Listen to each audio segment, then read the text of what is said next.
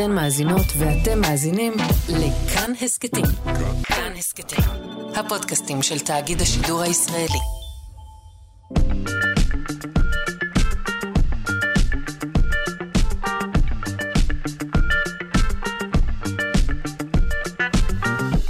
שלושה שיודעים. בוקר טוב למאזיני שלושה שיודעים, הבוקר נהיה עם אה, צרצרים קניבליים ועם אה, מנגנוני קירור ביולוגיים, אה, איך היצורים בטבע לומדים לקרר את עצמם, נהיה גם עם חקלאות בישראל, ונציין את יום הביטלס הבינלאומי. כל זאת בשעה הראשונה. בשעה השנייה אה, נשוחח אה, על הצוללת אה, טיטן וסופה העגום, וגם נשאל האם קיריים, קיריים רגילים שמופעלים בגז, עלולים להיות מסוכנים יותר ומסרטנים יותר מאשר עישון פסיבי. עורכת אותנו אלכס לויקר, על ההפקה, עמרי קפלן ואניה קלזון, על הביצוע הטכני דימה קרנצוב. רגע, מה פתאום? טל ניסן פה, בוקר טוב לטל ניסן. אני שרון קנטו, בואו נתחיל.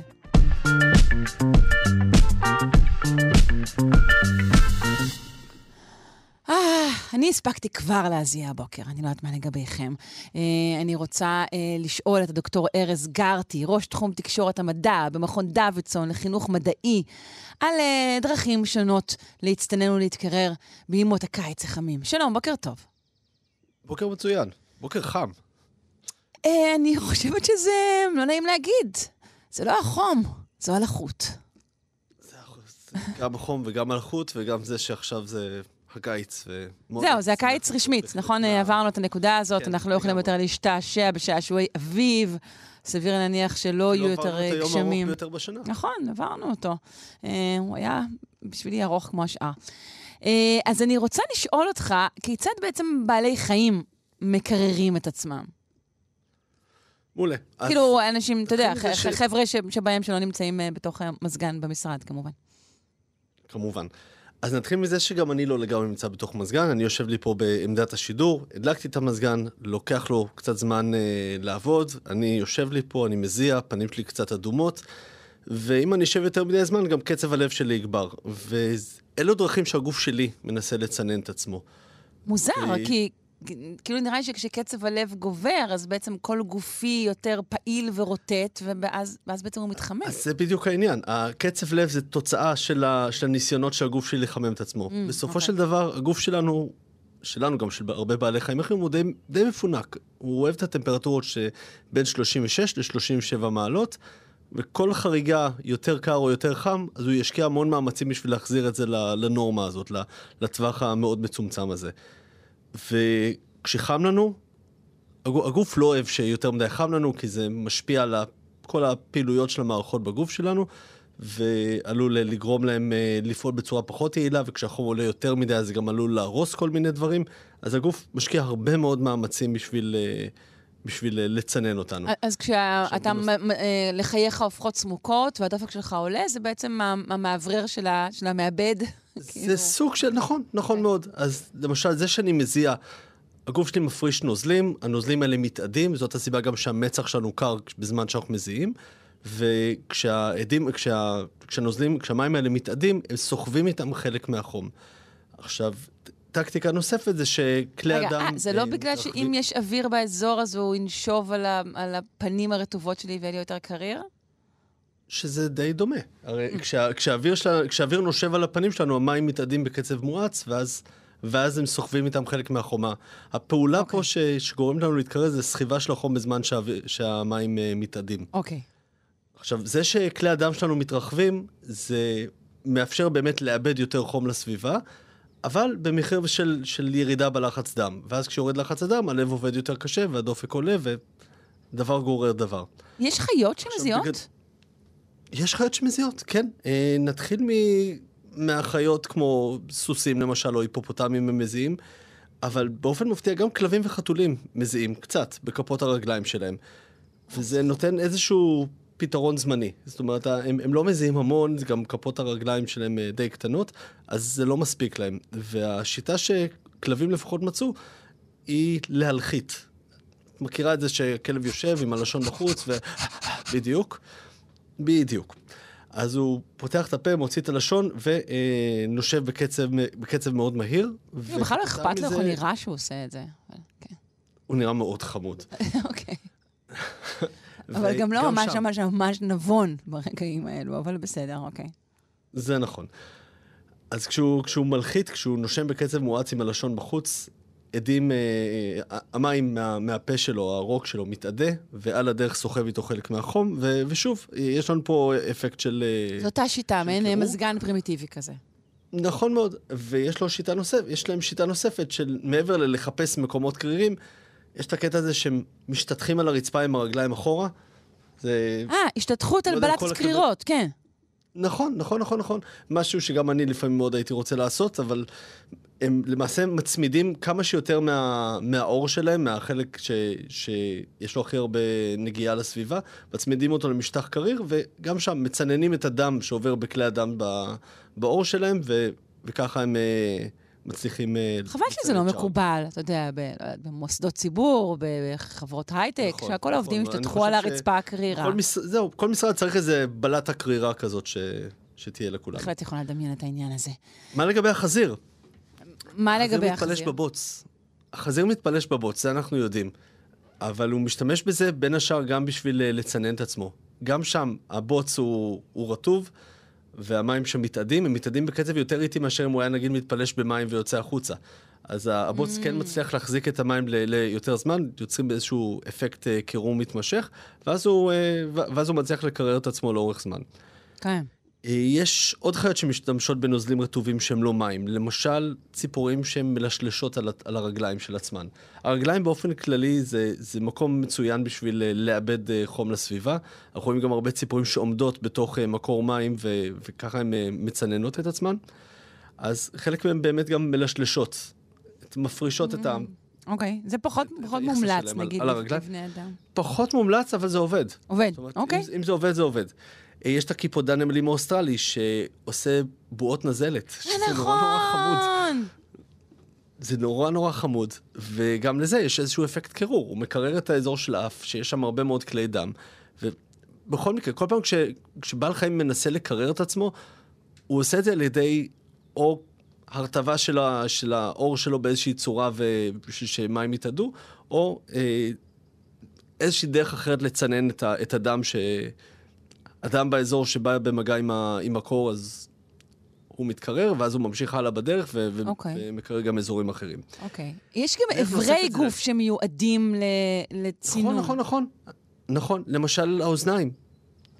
אה, אם נסתכל על פילים, או ארנבים שיש להם אוזניים מאוד מאוד גדולות, זאת אחלה דרך בשביל להתקרר.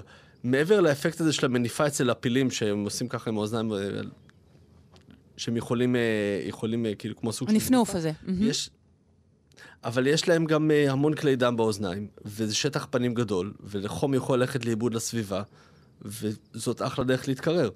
הם כמובן גם יכולים לשאוב מים עם החדק ולהשפריץ על הגב, אבל זה, זה ה-obvious, מה שנקרא. יש גם ציפורים שיש להם מין שק, שק מיוחד כזה, שהם סוג של מפמפמות דרכו, שמעבירות דרכו אוויר, והשק מתנפח, גם הסכנאי עושה את זה דרך אגב, ו... זאת גם אחלה דרך בשביל אה, להצטנן. לא הבנתי, מה עושים אבל... עם, עם השק הזה?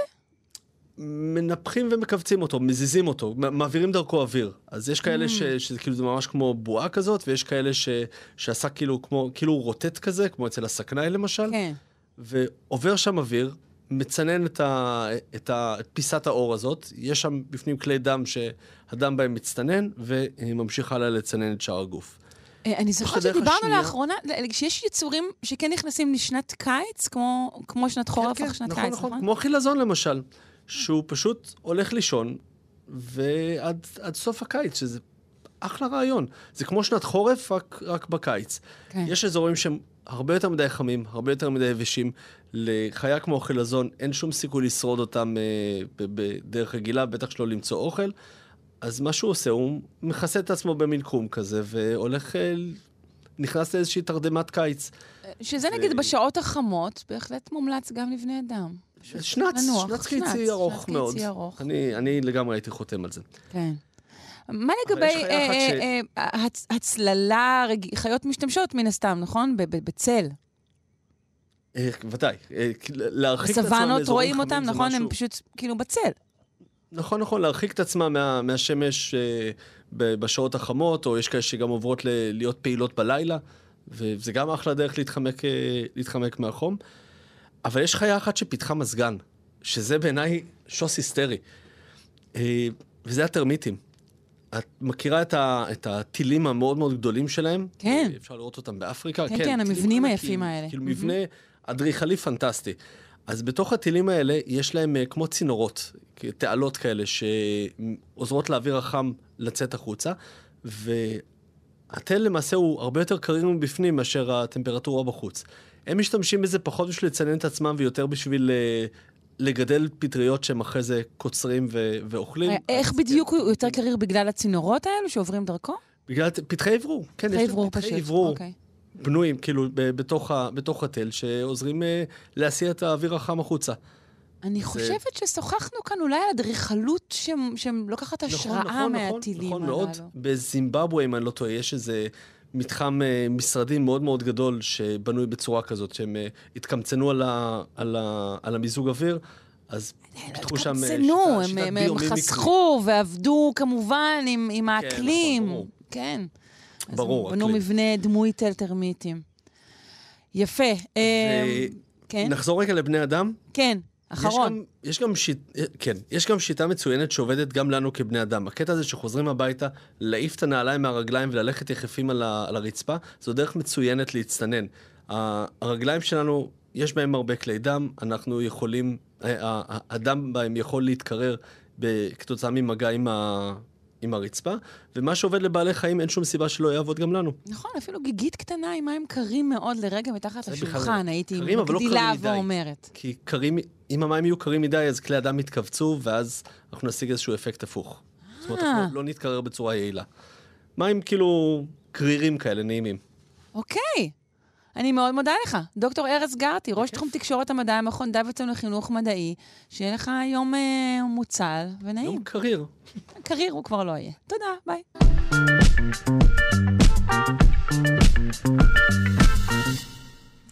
מתכננים אה, להקים בית מקדש? האייטם הזה בשבילכם. אה, תל אה, שקמונה היה מפעל הארגמן הגדול באזור בתקופת הברזל. הוא היה בשליטת אה, ממלכת ישראל, והוא-הוא זה שסיפק ככל הנראה את צבע הארגמן היוקרתי לבית המקדש. נפנה לדוקטור גולן שלוי, הוא חוקר מטעם מכון זינמן לארכיאולוגיה באוניברסיטת חיפה, אה, וגם הוא פוסט-דוקטורנט באוניברסיטת בן גוריון. שלום, בוקר טוב. בוקר טוב, שרון. קודם כל, בוא נדבר על ממלכת ישראל אה, בתקופת הברזל. בוא תאר לנו אה, את האזור, ספר לנו על הממלכה שלנו אז. אמ, טוב, תראי, זה, זה... צריך להבין, רגע, אולי, אני, אולי נחלק את זה טיפה אחרת. רק רקע קטן על, על תל שקמונה, בסדר? כדי שנוכל להבין את הסיפור על מהמם, התל הזה, אוקיי. בסדר? אנחנו מדברים על, על תל מאוד קטן ב, באזור חיפה, בדרום שכונת בת גלים. עכשיו, ברוב המקרים בהיסטוריה, כמעט תמיד, כל מה שאני מכיר, שבונים תל על החוף זה בשביל קשר עם הים, זה בשביל להיות, שיהיה אפשרות לרשתות אה, מסחר. העניין עם שקמונה, שהוא ממוקם בנקודה, בנקודה הגרועה ביותר אה, למטרה הזאת. זאת אומרת, יש גם רוחות, גם זרמים, גם סלעים גבוהים באזור. מצד שני, הסלעים הגבוהים באזור הם בית גידול מצוין לחילזון ארגמן, שזה היה החילזון שממנו הפיקו את צבע התכלת והארגמן. עכשיו, הסיפור הזה של הארגמן בשקמונה הוא היה ידוע, היו, היו משם חרסים כבר משנות ה-60 וה-70. מה שלא היה ידוע זה לא ההיקף, סדרי הגודל, הטווח הכרונולוגי, כן. משך הזמן של זה. רק כדי שתביני, שרון, אם תיקחי את כל ממצאי הארגמן בעולם העתיק ביחד, בשקמונה יש לפחות כפול שתיים. וואו. ובמשך מאות שנים ב- בתקופת הברזל, זה לא כל תקופת הברזל, אבל בתוך התקופה במשך מאות שנים, זה היה האתר היחיד באגן הים התיכון שאנחנו יודעים עליו שהפיק ארגמן. אז ישראל עכשיו- היא ספקית הארגמן של האזור. אבל אז- רגע, אני, אני, כן. איך מפיקים את הארגמן? אה, את הארגמן מפיקים מחילזון ימי, צריך לאסוף אותם מתוך הים, צריך לדעת לאסוף אותם, צריך אה, אה, להביא אותם אל החוף, צריך לשבור אותם בצורה מיוחדת שמוציאים מתוכם איזה בועה כזאת שיש בה את החומר שברגע אחרי תהליך כימי מסוים, שהוא בא במגע עם, ה, עם האוויר, עם החמצן, אז הוא יכול לצבוע בדים בצבע של תכלת וארגמן. Mm. ותגיד, העברים אה, אה, הם אלו אה, שעבדו, בני ישראל, או שהבאנו עובדים זרים לסיפור הזה? כהרגלנו. כן, זה הסיפור המעניין פה, כי כשאנחנו בודקים את הממצאים, אז אנחנו רואים שעוד לפני שהגיעו לשם ממלכת ישראל, היה שם כפר מקומי קטן, נקרא לזה כפר פניקי, אם נקביל את זה לנרטיב המקראי, אז בעצם אנחנו מדברים על סוף תקופת השופטים והממלכה המאוחדת, כן? בלי להיכנס לוויכוח על אמינות הטקסטים okay. אוקיי. במקרא, זה, זה, אה, זה הנרטיב. עכשיו, באמצע המאה התשיעית, שעוד שנייה נגיע לשאלה שלך ונבין מה זה אומר מבחינת ממלכת ישראל, אבל באמצע המאה התשיעית לפני הספירה, פתאום יש בתל מהפך, ומכפר פניקי קטן, פתאום מבצרים אותו, שמים חומת סוגרים, שזה חומה של חדרים חדרים, אמ, והתרבות החומרית בתוכו, א', ההפקה הופכת למאוד משמעותית, ופתאום התרבות החומרית, אני, מה שרואים זה לא רק שמתאים לאתרים פניקים, אלא גם לאתרים מהיבשת, מהאינלנד, ממש מממלכת ישראל. אז הגיעו יזמים ש... יהודים בעצם למקום שהיה יחסית מקומי ומנומנם, והפכו אותו למפעל אה, יצרני גדול? כן, אז, אז זה אולי, אולי יהודי זה לא בדיוק המילה, כי אנחנו בתקופה של אה, הפרדה בין ממלכת ישראל לממלכת יהודה, כן. אבל. אה, אבל זה בדיוק ככה. אה, זאת אומרת, יש פה איזושהי השתלטות מסוימת. עכשיו, כדי, אני חוזר לשאלה שלך, כדי להכניס אותנו לקונטקסט של מה זה ממלכת ישראל, אם אני מדבר על אמצע המאה התשיעית, סביב שנת 850, אני מדבר, וכאן אנחנו כבר מסכימים אה, יש הסכמה יחסית רחבה על, ה, על האמינות של הסיפורים, על, ה, על הרקע ההיסטורי, האמינות של הרקע ההיסטורי של הסיפורים בתנ"ך. אנחנו מדברים על שיא העוצמה, אחד משיא העוצמה של ממלכת ישראל תחת בית עומרי ואחאב, אנחנו מכירים את זה גם מכתובות חיצוניות ש, שאחאב, בית עומרי ואחאב מגיעים צפונה לכיוון דמשק שולטים על, על שטחים, ושולטים על שטחים במואב, זאת אומרת הם, הם מאוד חזקים במרחב. ו...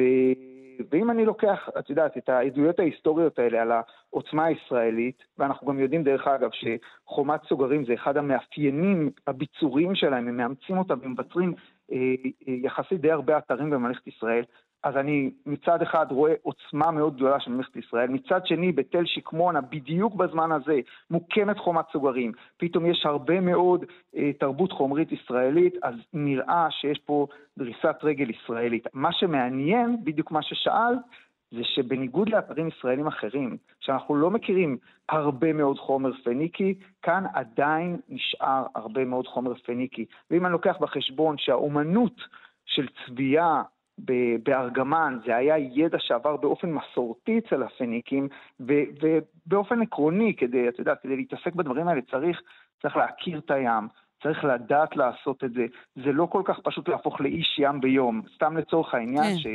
שהישראלים משתלטים על אתר אה, אה, נמל מאוד גדול, קצת דרומית לתל, לתל שקמונה, שנקרא תל דור, באחת נגמרת שם, נגמר המסחר הימי. זאת אומרת, הישראלים, שהם, גם כשהם כובשים אתר מסחר מרכזי, מפסיקים את המסחר מרוב שהם לא אנשי ים. אז, אז הערבוב הזה בין תרבות חומרית ישראלית לפניקית, היא גורמת לנו אה, להאמין אה, ולשחזר את ההיסטוריה כך שלמרות ההשתלטות על, ה, על, ה, על האתר, העבודה עצמה היא בהחלט עדיין אה, נעשתה על ידי, על ידי פניקים. עכשיו... אה, אבל אנחנו יודעים ככלל שכשיש כיבושים, כשממלכות מתרחבות כך, אז גם יש יותר השפעות של, ה, של האזורים הנכבשים. האם בתקופה הזו בעצם גם הייתה אולי יותר השפעה פיניקית ככלל? אה, אז, אז בהחלט יש, יש מסחר ורואים את החומר הפניקי, שהוא היה חומר אה, באמת, אה, ידעו לעשות כלים מאוד יפים, מגיע להמון אתרים בממלכת ישראל. אבל עירוב כזה, ערבוב כזה של, של התרבויות החומריות, אני לא מכיר מאף אתר אחר, וגם הפקה כזאת אני לא מכיר מאף אתר אחר, ואם לוקחים את מכלול השיקולים הזה, אז לדעתי אנחנו יכולים אה, אה, לחשוב על, על שיתוף פעולה כזה. דרך אגב, אחד הרמזים הגדולים לשיתוף פעולה הזה דווקא בא יותר מאוחר. מה זה יותר מאוחר? כי מרגע הזה שממלכת ישראל, מה שאנחנו חושבים שממלכת ישראל משתלטת על תל שקמונה, יש התאמה אה, מופלאה בין הארכיאולוגיה של התל להיסטוריה של ממלכת ישראל. כי אה, בסוף, אה, אחרי שבית עומרי יורד מהמלוכה בהפיכה משטרית על ידי בית יהוא, אז יש הרבה מאוד חורבנות באזור, הם משויכים גם למלך ארמי שנקרא חזאל, וגם שקמונה חרבה.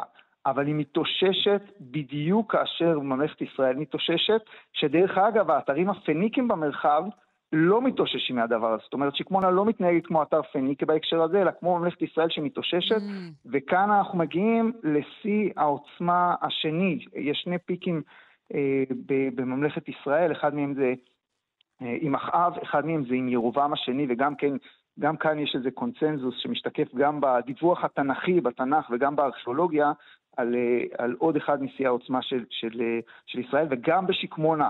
זה עובד ככה, היא באמת, היא בשיא של הפקת ארגמן, שיא של ייצור ש, אה, של שמן זית, שיא של הגודל שלה מתרחבת מעבר לחומות, ועדיין בשלב הזה אנחנו רואים ייצוג פניקי שלא קיים בשום מקום אחר, למרות שהאתר נראה מאוד ישראלי.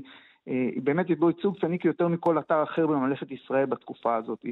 ו- ולכן השילוב הזה שממשיך לאורך זמן, עם ההפקה שממשיכה לאורך זמן, מביאות אותנו לשחזר את, ה, את המהלך ההיסטורי בצורה הזאת. עכשיו, זה לא שאנחנו יכולים להצביע ולהגיד בוודאות שהנה הארגמן הגיע מכאן לבית המקדש, זה מאה אחוז, אבל אם אנחנו לוקחים בחשבון שזה אתר שבמאות שנים הוא היה היחיד באגן הים התיכון שאנחנו יודעים עליו בסדר גודל כזה של הפקה, ובטח הכי קרוב לירושלים, ובממלכת ישראל סיפקו את הצבע של התכלת והארגמן למקדשים באזור, ב, אני יודע מה, בפלשת, בפניקיה, בישראל, האליטות, מן הסתם זה היה גם ליהודה.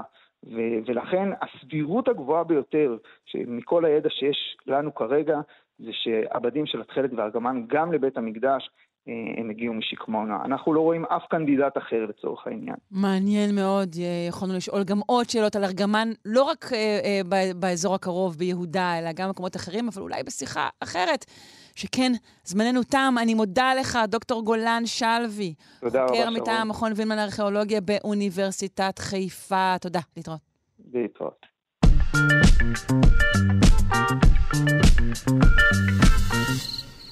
ארצות הברית, תחת מתקפה. פלישה המונית של צרצרים קניבלים.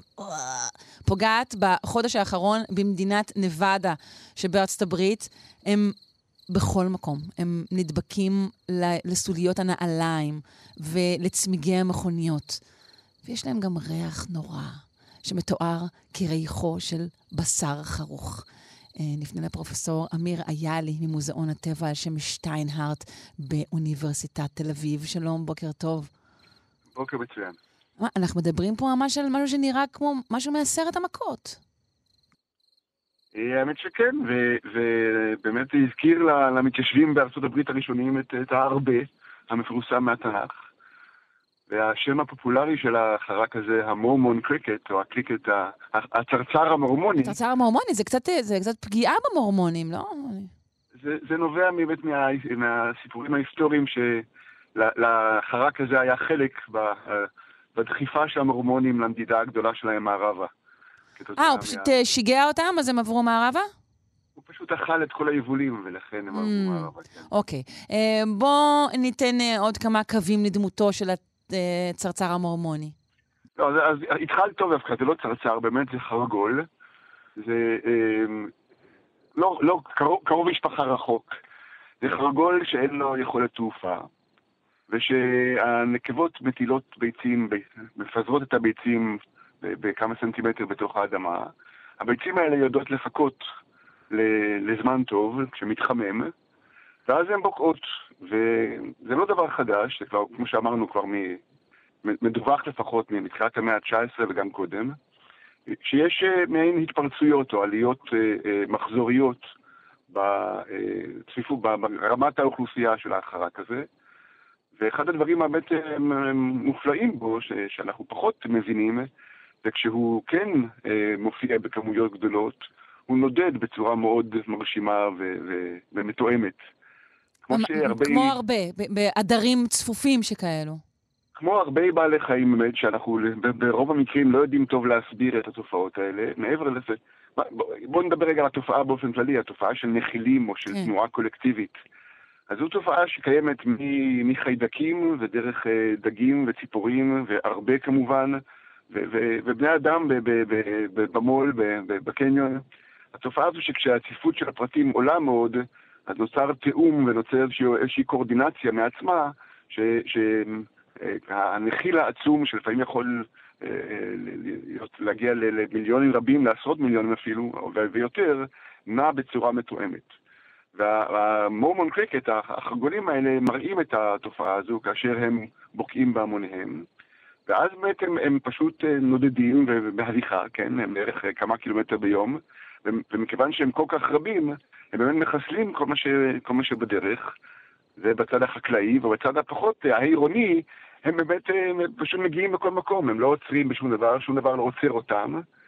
כשדורסים אותם... מה הגודל של נחיל כזה? כלומר, איזה אזור הוא מכסה כשהוא מתיישב על אזור? כמה זה גדול? אז החרק עצמו הוא בערך חמישה סנטימטר. אבל הנחיל כולו, פחות או יותר. הנחיל כולו הוא, הוא, הוא מונה מיליוני פרטים, הוא יכול מה ש... במקרה הזה פה בנבלה שמדברים, זה מדברים על עיירה שכולם מכוסה, ויכול להיות גם הרבה יותר מזה. כן, מי שלא ראה את התמונות פשוט לא מבין. זה, כן. זה קיצוני מאוד, זה, זה כמויות אדירות שמכסות משטחים אה, גדולים מאוד. זה לא קיצוני מאוד, זה, זה די רגיל, וזה לא קיצוני מאוד. אמרתי שזה גלים, אז העלייה הזו בגל יכולה לקחת בין חמש שנים לאפילו יותר, עשר או יותר, וזה לא, זה דבר שאנחנו מכירים בארצות הברית במקומות שונים. אה, כרגע אנחנו, נדמה לי, אם אני זוכר נכון, בשנה השביעית או משהו כזה של, של מספרים גבוהים. אה, בחורף הם כמובן אה, קר, קר בצפון מערב הברית, אז, אז הביצים מחכות להתחממות. בדרך כלל הם, הם מגיחים באביב. השנה, משום מה, הם הגיחו הרבה יותר מאוחר. זאת אומרת, עכשיו אנחנו רחוקים כבר מהאביב. זה בגלל שינויי, קצת, שינויי מזג האוויר, אני מניחה, למיניהם. אז שינויי האקלים כנראה גורמים לשינויים האלה, וכנראה שגם אנחנו מעורבים ב... ב ב, לפחות בקנה מידה של התופעה, גם בדברים שאנחנו אולי אה, לא חושבים עליהם, כמו פשוט ניצול אה, לא רגיל של הקרקע, חקלאות למעשה, שפותחת אה, אפשרויות חדשות לחרקים כאלה, כי פתאום יש שדות מאוד מאוד גדולים ומאוד אחידים של, של, של אוכל. וגם כמובן באמת השינויים האקלימיים שאנחנו עושים, שמביאים את כל התופעות טבע היום לקיצוניות. אז גם זו אה, אה, אחת מהן. Hmm, אנחנו מחכים למחקר שיגיד שבכלל בזמן מה שמתואר כמכות מצרים, אולי היו שינויים גדולים מאוד באקלים, אה, שזה מה שהביא אותם. החרגול הזה, קראנו לו גם צרצר קניבלי. כן, אז זה, בעצם, כמו שאתם בחרתם את הכותרת הזו, זו כותרת שבאמת תפסה, תפסה גם כשאת... אנחנו כאן בתקשורת אה, מנסים כן, כן, לא, לא לתפוס את לא, האוזן. לא רק התקשורת, גם המדע נוטה לסנסציות. כאשר יצאו פרסומים ראשונים באמת על הנטייה המאוד קניבלית של החרקים האלה, אז אה, זה תפס כותרות. יש לקניבליזם אה, שתי, שתי סיבות, או שני, שני גורמים, שני, שני, שני דברים חשובים שהוא קשור אליהם.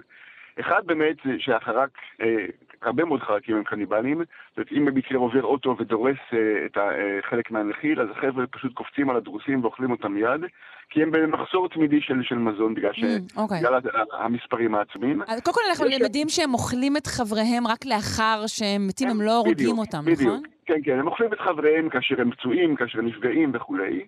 יש גם טענות שלקניבליזם הזה יש איזשהו תפקיד בתנועה, כי לכאורה הם כאילו אה, בורחים אחד מהשני ולכן הם כולם נעים. אה, מעניין.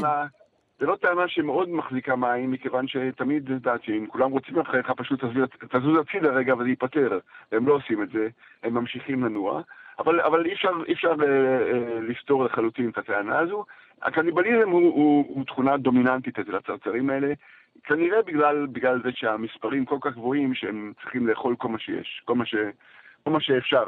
כן. כולל אחד זה השני.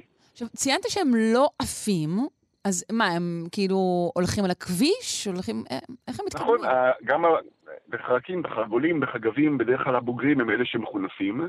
יש מינים, כמו המין הזה, שנבנו את הכנפיים, אין להם כנפיים שיכולות לשאת את עצמם, ולכן הם באמת, הנדידה היא כולה בהליכה. היא כולה בתנועה, וזה החלק באמת הכל כך אפוקליפטי בזה, כי, כי אזורים עצומים, אזורים עצומים פשוט נעים. זה נראה כאילו האדמה נעה בעצם כשהם כולם נעים יחדיו. וואו. גם, גם ההרבה המפורסם, רק, כאמור, רק הבוגרים הם, הם המחונפים ועפים, ועד שלב הבוגר, גם הם נעים באמת בהליכה, במה שאנחנו קוראים מרצ'ינג בנד. Mm. הליכה מתואמת מופלאה.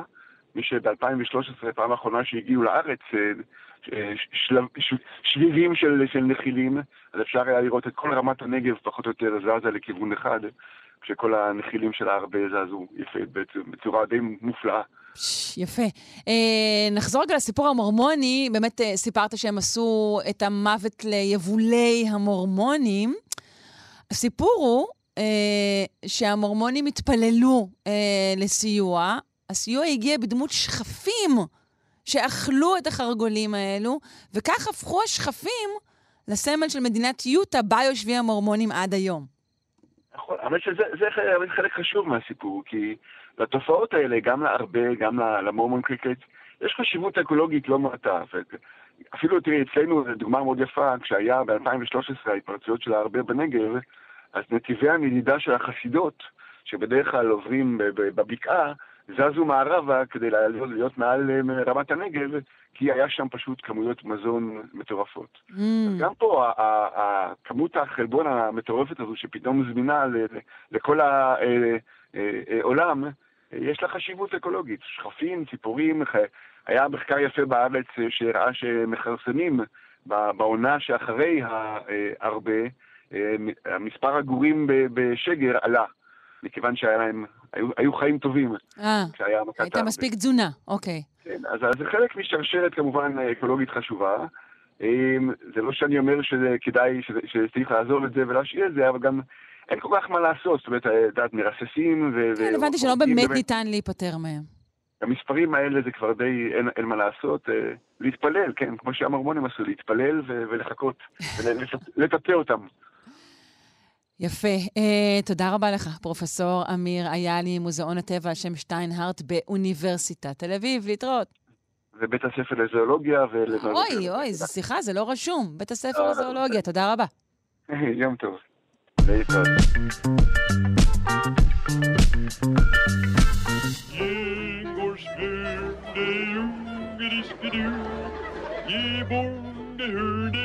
אנחנו עם תולדות התזונה האנושית של הדוקטור אורי מאיר צ'יזיק, מומחה להיסטוריה של התזונה והרפואה. שלום. שלום, בוקר טוב. אה, הקדשנו כמה שיחות אה, לחקלאות, יתרונותיה וחסרונותיה, ועכשיו אנחנו רוצים להתמקד בחקלאות בישראל. כן, בעצם אנחנו היום באיזושהי שיחת סיכום כזאת שמסכמת את כל העיסוק שלנו בחקלאות ובמשמעות שלה, כי דיברנו, תוך כדי שדיברנו על החקלאות, שאלנו למה התיישבנו והתחלנו לעשות חקלאות, דיברנו על אם את זוכרת ביטחון תזונתי, mm-hmm. חקלאות אינטנסיבית מול חק... מונוקולטורה, מול חקלאות רב-גידולית. דיברנו על כל מיני נושאים שקשורים בחקלאות, ואחת השאלות המעניינות כשעושים, כשעוסקים בהיסטוריה ואבולוציה זה מה, מה אנחנו עושים עם הידע הזה, איך הוא קשור אלינו היום, ליום-יום שלנו, פה, אצלנו. כן. וצריך להגיד כמה מילים על החקלאות פה. אה, אתה מתכוון לחקלאות כן. המודרנית. אה, לא הייתי קורא לזה, כן, הייתי קורא לזה חקלאות מודרנית בעצם, כן, לחקלאות, לשאלה איך אנחנו היום אה, מגדלים פה את האוכל שלנו, אם אנחנו בכלל עושים את זה, ולשאלה מה, איך זה משפיע על הסביבה שלנו, על הכלכלה שלנו, על החברה שלנו, על היחסים בינינו ועוד כל מיני דברים אחרים. הרי האוכל והגידול שלו זה המהות של הקיום שלנו. כן. לא, לא יהיה לנו אוכל, אז לא נהיה. נכון. אה, כידוע, אבל uh, החקלאות תופסת מקום קטן יותר ויותר. uh, אז, אז בתוצר לדעתי, של ישראל. כן, זה, זה, זה לא, זו באמת, uh, זו הבעיה שלנו לדעתי. בעצם uh, בראשית ההתיישבות פה, אנחנו, ההתיישבות פה הייתה התיישבות חקלאית חלוצית.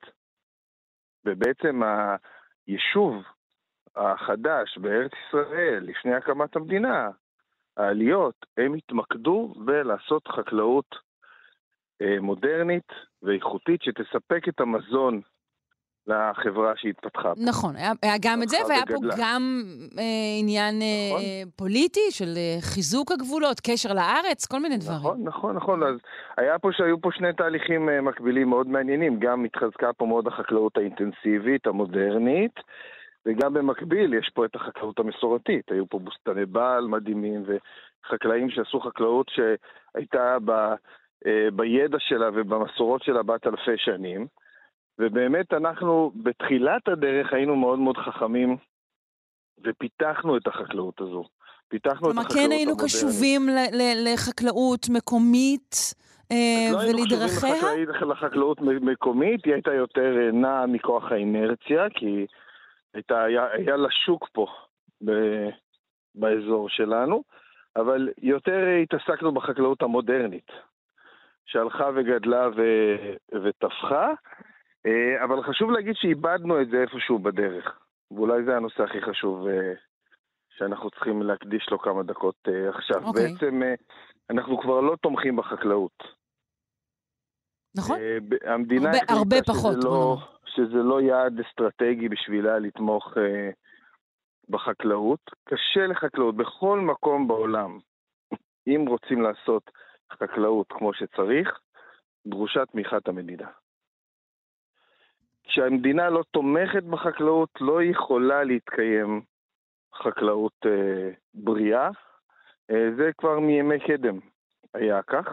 מה זאת אומרת אה, מימי קדם? עוד לפני עוד שהיו בימי ממשלות? קדם המדינה תמכה אה, בחקלאות, פיקחה על המחירים, אה, תמכה בחקלאים, אה, עשתה, הי- הייתה עוסקת בארגון, הרי חקלאות זה דבר מאוד מאוד רגיש. אם אני אגדל עכשיו מלפפונים, ולא יהיה מי שיקנה אותם כשאני אקטוף את המלפפונים, אז אני אהיה בבעיה. אין לי איך לשמור אותם. זה לא אה, מוצר צריכה שאני יכול לשים אותו שנייה בצד ולחכות שנה עד שיהיה לו שוק. אם החקלאות היא לא מתוכננת יותר, אם החקלאות היא לא אה, מבוטחת, מה שנקרא, על ידי המדינה, אז אה, לחקלאי זה סיכון גדול מדי כדי להיות חקלאי. ובאמת, ופחות ופחות אנשים פה רוצים להיות אה, חקלאים. מצב החקלאות פה הולך ומידרדר, ואין אנשים צעירים שנכנסים למקצוע החקלאות, ואנחנו יותר ויותר מסתמכים על יבוא של אה, מוצרי חקלאות, מה שנקרא, מבחוץ. כן, תראה, יש רבים שממש כן. מתנגדים, ל... יש עדיין תמיכה מסוימת, כמובן במים נכון. ובעוד צורות ובמכסים שונים, אבל יש רבים שמתנגדים לתמיכה הזו. נכון, נכון, יש כל רבים מיני סיבות, שמתנגדים. אה, נכון, נכון, בעיקר כלכליות חברתיות, יש דעות לכאן ולכאן אה, בתחום הזה, אבל שוב פעם, אני רוצה להגיד שמהניסיון ש... שאנחנו רואים בעולם, תמיכה בחקלאות היא הכרחית. אנחנו רואים באיחוד האירופי יש כבר 40 שנה מערכת תמיכה משותפת של האיחוד האירופי, שהם שמו להם לאסטרטגיה שלהם. אנחנו, הם אומרים, אנחנו רואים בחקלאות נכס אסטרטגי. אנחנו מבינים איך החקלאות תשפיע בעתיד על, ה, על המגוון הביולוגי ועל הסביבה שלנו, על החיים במרחב הכפרי, על הפרנסה ועל הביטחון התזונתי אפילו. והם אמרו, אם זה ככה, אנחנו משקיעים בחקלאות שלנו. ויש להם מערכת תמיכות שהיא תומכת בחקלאים על פי כל מיני קריטריונים. הם, אם הם הציבו שהם רוצים אה, חקלאים צעירים, זה בדיוק הדבר האחרון שהם עושים עכשיו. אבל בוא נגיד, בוא, בוא, בוא נסכים, נגיד שחקלאות זה לא אה, כדאי כלכלית, שעדיף להשקיע בענפים אחרים. איפה אתה לא רואה חושב. את החשיבות, אני... לא, אני אומרת, בוא נניח, איפה אתה רואה את כן, החשיבות של תמיכה בחקלאות דווקא? וואו, אני מפתח את המגוון של המלאכות שאנחנו מתעסקים בהן. אני יוצר ביטחון תזונתי על ידי זה שאני מגדל את האוכל שלי פה ליד הבית. אני תומך בסביבה ובמרחב הכפרי. יש כל כך הרבה יתרונות אה, לחקלאות, גם מבחינה כלכלית. אני אומר שוב פעם, גם מבחינה כלכלית זה עניין של, אה, זה אינטרס אסטרטגי של המדינה, שתהיה לה חקלאות אה, מתפתחת ומפותחת. שוב, למרות ש... חוץ מאשר החקלאים למרות- בעלי האדמות, רוב העובדים בתחום החקלאות בישראל הם עובדים זרים, לא? אבל את זה אנחנו צריכים לש- לשנות. את זה אנחנו צריכים לשנות. אנחנו צריכים להפוך את העבודה בחקלאות לעבודה שאנשים רוצים uh, לעשות אותה.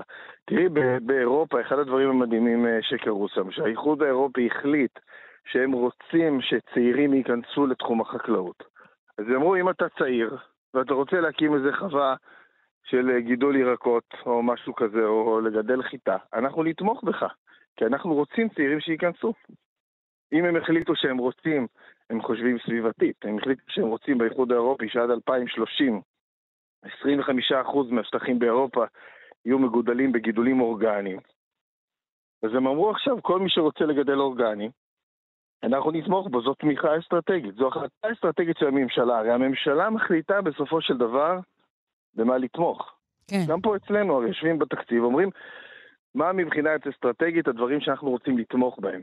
אנחנו צריכים, מה שנקרא, לעשות שינוי משמעותי בהתייחסות שלנו לחקלאות, שגם ההתייחסות לסביבה ולכלכלה ולביטחון התזונתי, ולהגיד, אנחנו רואים בחקלאות נכס אסטרטגי, ולכן אנחנו רוצים לתמוך בחקלאות ובחקלאים.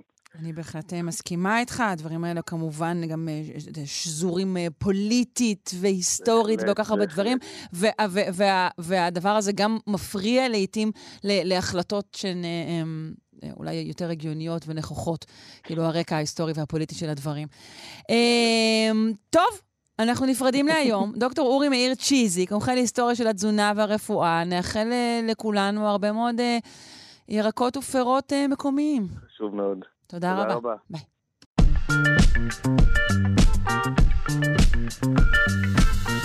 היי, hey, אנחנו בקתדרה למוסיקה של הפרופסור משה זורמן, מלחין מנצח ומייסד הקתדרה למוסיקה, בשיתוף הדוקטור אסטרית בלצן. בוקר טוב. בוקר טוב. האם אנחנו מציינים היום את יום הביטלס הבינלאומי?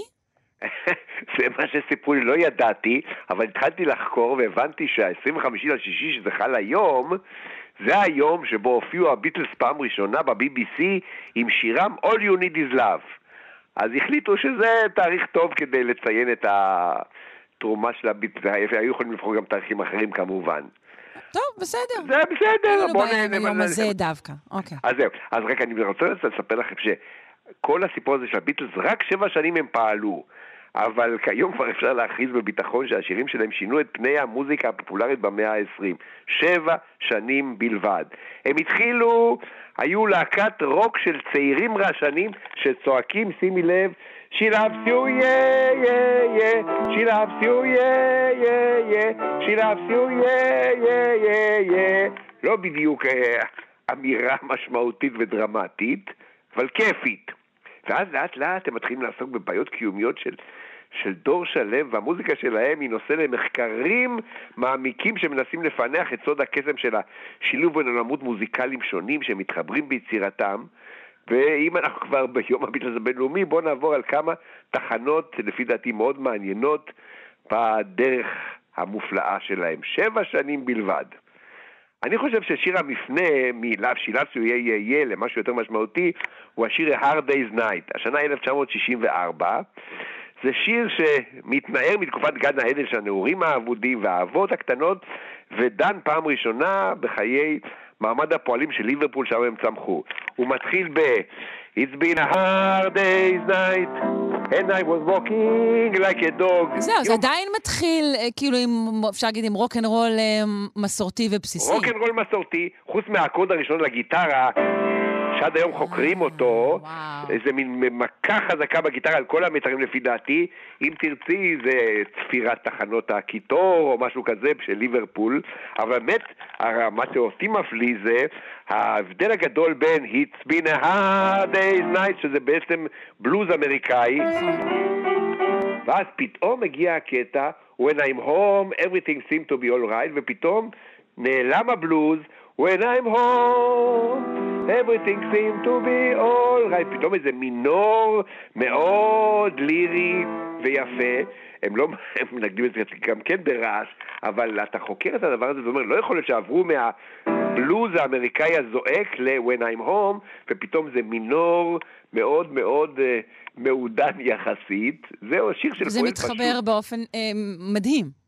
מתחבר באופן מדהים כמובן, ולכן אני אומר, אני חושב, מה שקרוי ההבלחה הראשונה שאומרת, וואו, פה הולך להיות משהו מיוחד, היא השיר It's Hard Day's Night, A Hard Day's Night, בואו נשמע חתיכה ממנו.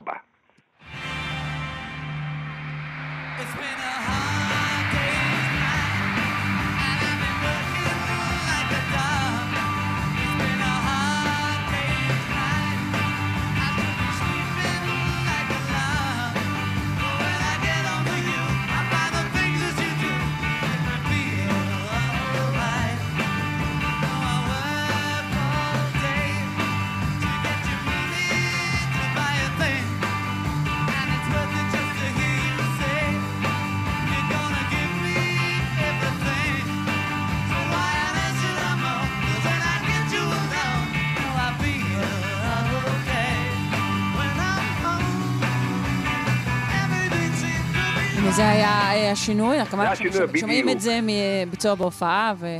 זה, זה קצת רעשני, אבל אני חושב שהבחנו שזה קרה כן. משהו.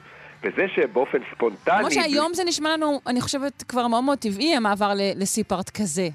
בטח, אבל באותה תקופה, אני חושב שזה היה איזה, איזה, אני חושב, איזה מין מהפך צ'יק, ו, ואז רק הם התקדמו בדרך, ו, וכל פעם מביא לנו, כל תקופה מביא לנו עוד איזה חידוש מהפכני, ואם נלך לשיר הבא שלנו, אה, באיזה חוש מוזיקלי נדיר, ובעזרת המעבד כמובן ג'ורג' מרטין, שמלווה אותם בכל- בכל הדרך, הם מוצאים דרך נפלאה לתאר את הבדידות של בן אדם בעיר הגדולה, בשיר כמובן אלינור ריגבי.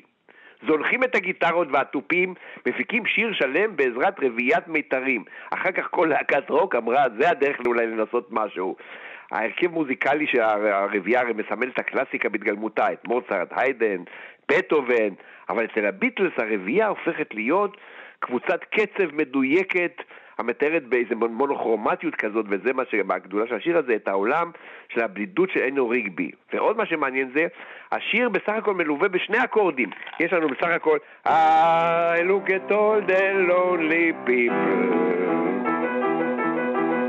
זה שני האקורדים שהולכים לאורך כל השיר, אלינור ריגבי, טה לה לה לה לה לה לה לה לה לה ובכל זאת, שני האקורדים האלה, בגלל השינויים במרקמים והתבניות והקצב, מחזיקים את השיר כולו, אז אלינור ריגבי 66, פתאום רוקנרול מתחבר עם קלאסיקה. גם כן איזו הכרזה של הביטלס.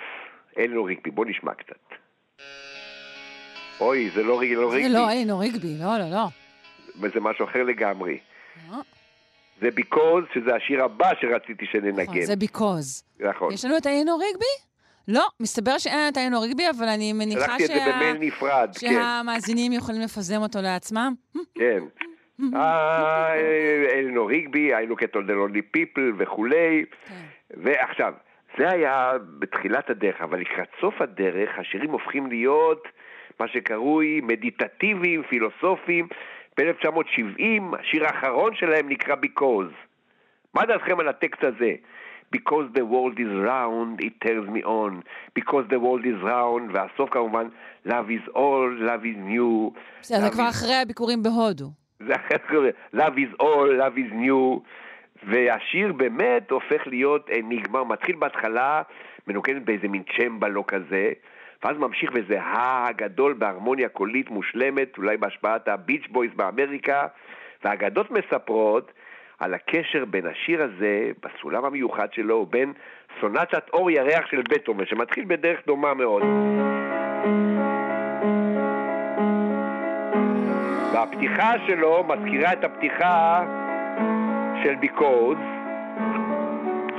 והדבר הזה, הרעיון הזה של להתחבר לקלאסיקה בתור איזשהו נקודת מוצא, זה רעיון, אני חושב, מאשימים אולי את יוקו אונו בסקט, באלמנט הזה, אבל אני לא, לא רוצה לא להיכנס האשמה, זה- זה- זה- זו- זו ברכה. ברכה כמובן, אבל השיר בקוז, השיר האחרון שלהם, הופך להיות בהחלט גם עוד איזה סמן דרך במוזיקה הפופולרית. כך נשמע בקוז.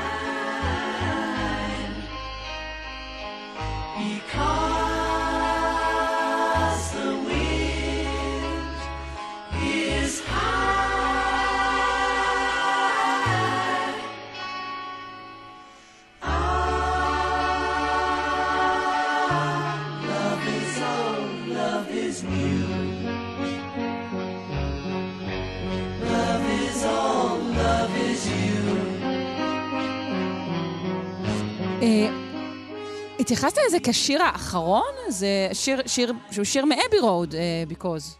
כן, אבל... שיר אחרון. לא, אמרתי סיום הדרך כמעט, זה 1970 כבר. זה כבר ממש, השיר האחרון הוא The Long and Winding Road שכתב, וזה הביא לפי דעת אנשים לשבירת הקשר ביניהם, כי פתאום אם את שומעת The Long and Winding Road, The Long and Winding Road, יש תזמורת מיתרים אדירה וסיבות שמאלית, וזה, הביטלס אמרו, חבר'ה, הגזמנו, זה לא הכיוון שלנו, אמרו כמובן לפול, והלכו כל אחד לדרכם. אוקיי, כן. אבל זה בהחלט לקראת סוף הדרך. ביקוז, כן, זה יצא בספטמבר 69, נכון. כן, זהו. אבל השיר שהוא בשבילי הוא זיכרון נעורים קצת, ויש לו איזה משפט מפתח, got to be a joker, uh, he just do what he pleases. וזה אולי הסוד הגדול של הביטלס, he just do what he pleases. זה מ-come together, נכון? עם come together, זהו.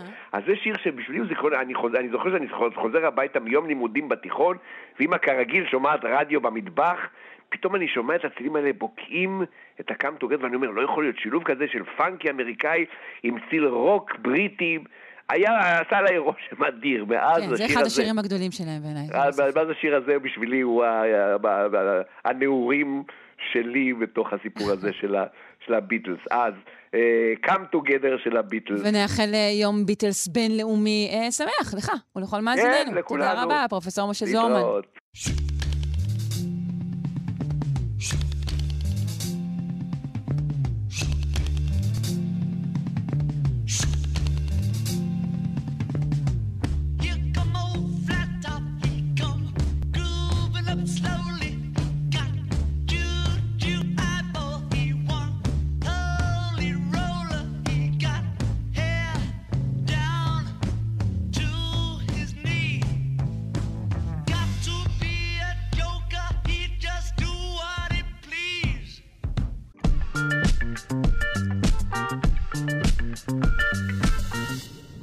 זו כמובן, הנה הפעם הראשונה בהיסטוריה שהרפתקנים ומגלי עולם נספים בביקושם לחקור אחר האמת, אבל זה קרה ממש עכשיו. אנחנו רוצים uh, לשוחח עם הפרופסור חזי גילדור מהמכון למדעי כדור הארץ של האוניברסיטה העברית uh, על הצוללת uh, טיטן. שלום. שלום, שרון ולמאזינים. Uh, בוקר טוב. קודם כל, בואו רק נסכם את מה שאנחנו יודעים, בסדר? אנחנו בעצם כבר, זהו, נמצאו שרידיה, אנחנו יודעים ש, שחמשת האנשים שעליה נספו. אכן, אנחנו יודעים שהצוללת קרסה פנימה כתוצאה מהלחץ, השלד של הצוללת, האמת שלקרוא לזה צוללת זה קצת מוגזם, mm. באנגלית אנחנו מפרידים בין צוללת ובין גוף כמו מה שירד עכשיו לים, שהיכולת שלו לזוז ולנוע היא לא מאוד גדולה, אבל בכל אופן הצוללת היה הגוף של הקרס וכל אנשי הצוות נספו. הוא, הוא קרס בגלל הלחץ? הוא קרס בגלל הלחץ. צריך לזכור שכל עשרה מטר של מים שקולים בערך ללחץ של אטמוספירה, וברגע שאנחנו יורדים לעומקים, הצוללת ניסתה לרדת לעומק של כמעט ארבעה קילומטר, זה אומר שהיא צריכה לעמוד בלחץ של קרוב ל-400 אטמוספירות, ומאוד קשה לבנות גופים שיכולים לעמוד בכזה לחץ. כן, אנחנו הם, יודעים שהם הוזהרו גם מהעניין הזה, אבל עדיין ביקשו ורצו לרדת ולחקור. רוב הגופים מהסוג הזה לא יורדים לכאלו עומקים? אין הרבה מאוד גופים או כלי שיט שיכולים לרדת לכאלה עומקים. למרות שכבר עשרות שנים הצליחו לרדת אפילו לעומקים יותר גדולים. אבל, אבל, אבל כלים מאוישים כאלו?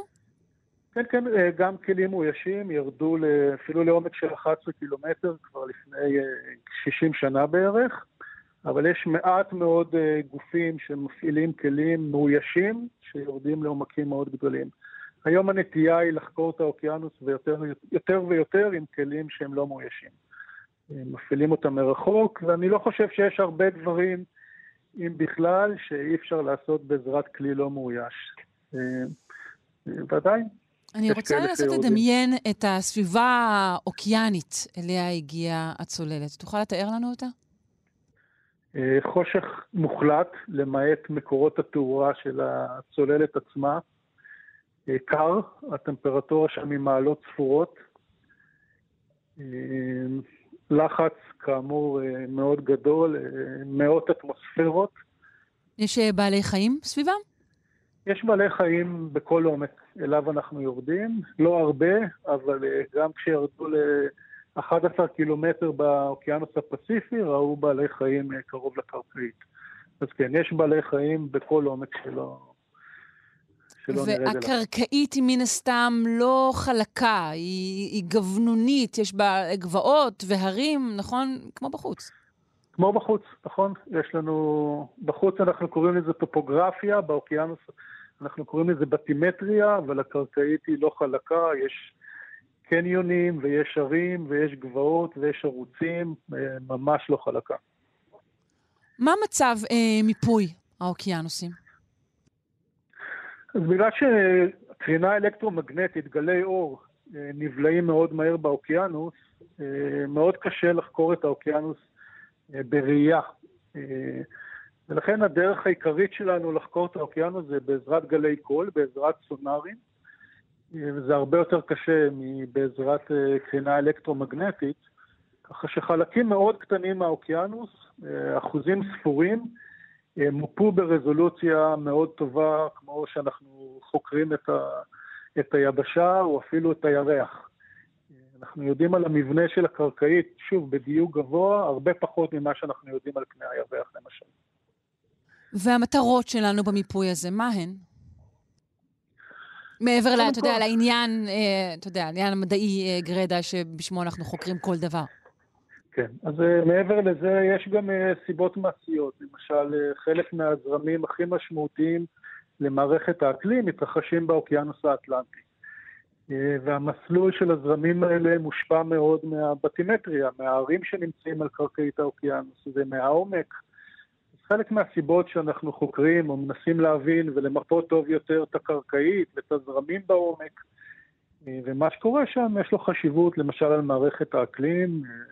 אה, אנחנו מגלים מערכות אקולוגיות מאוד מעניינות. אחד הגילויים, שוב בעזרת צוללות כאלה, היה אה, מה שנקרא היידרותרמל ונט, איזה שהם שפיות של מים חמים שנמצאים לאורך רכסים מרכז אוקיאנים, רכסים בקרקעית. יש שם מערכות אקולוגיות שלא הכרנו אותן קודם. אז אה, יש גם הרבה מידע מדעי אה, בעל חשיבות שאנחנו מגלים מהמסעות האלה לקרקעית האוקיינוס. מה, אה, מה לגבי, למי שייך בעצם מה שאנחנו מוצאים שם?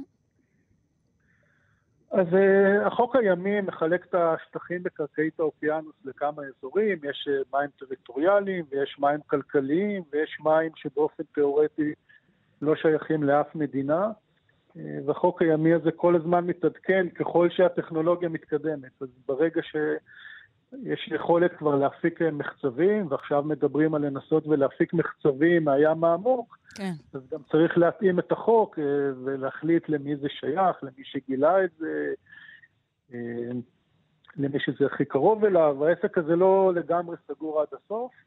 יש ועדות של האו"ם שמאשרות אה, לבצע מחקרים או עבודות במקומות מסוימים, אבל ככל שזה מדע בסיסי או תיירות תת-ימית, אין יותר מדי רגולציה. הצוללת הזו של אה, חברת אושן גייט, המטרה שלה הייתה מטרה אה, מחקרית, אפשר לומר, אבל היא בעצם, זה בעצם גוף פרטי, ואפשר גם לומר שהיה פה איזה עניין תיירותי. עד כמה זה נפוץ? אז אה, כמו שקורה במידה מסוימת בחקר החלל עם ספייסיקס וחברות אחרות, אז גם היום אה, חלק יותר ויותר גדול מהמחקר הימי עובר אה, או נעזר בגופים פרטיים.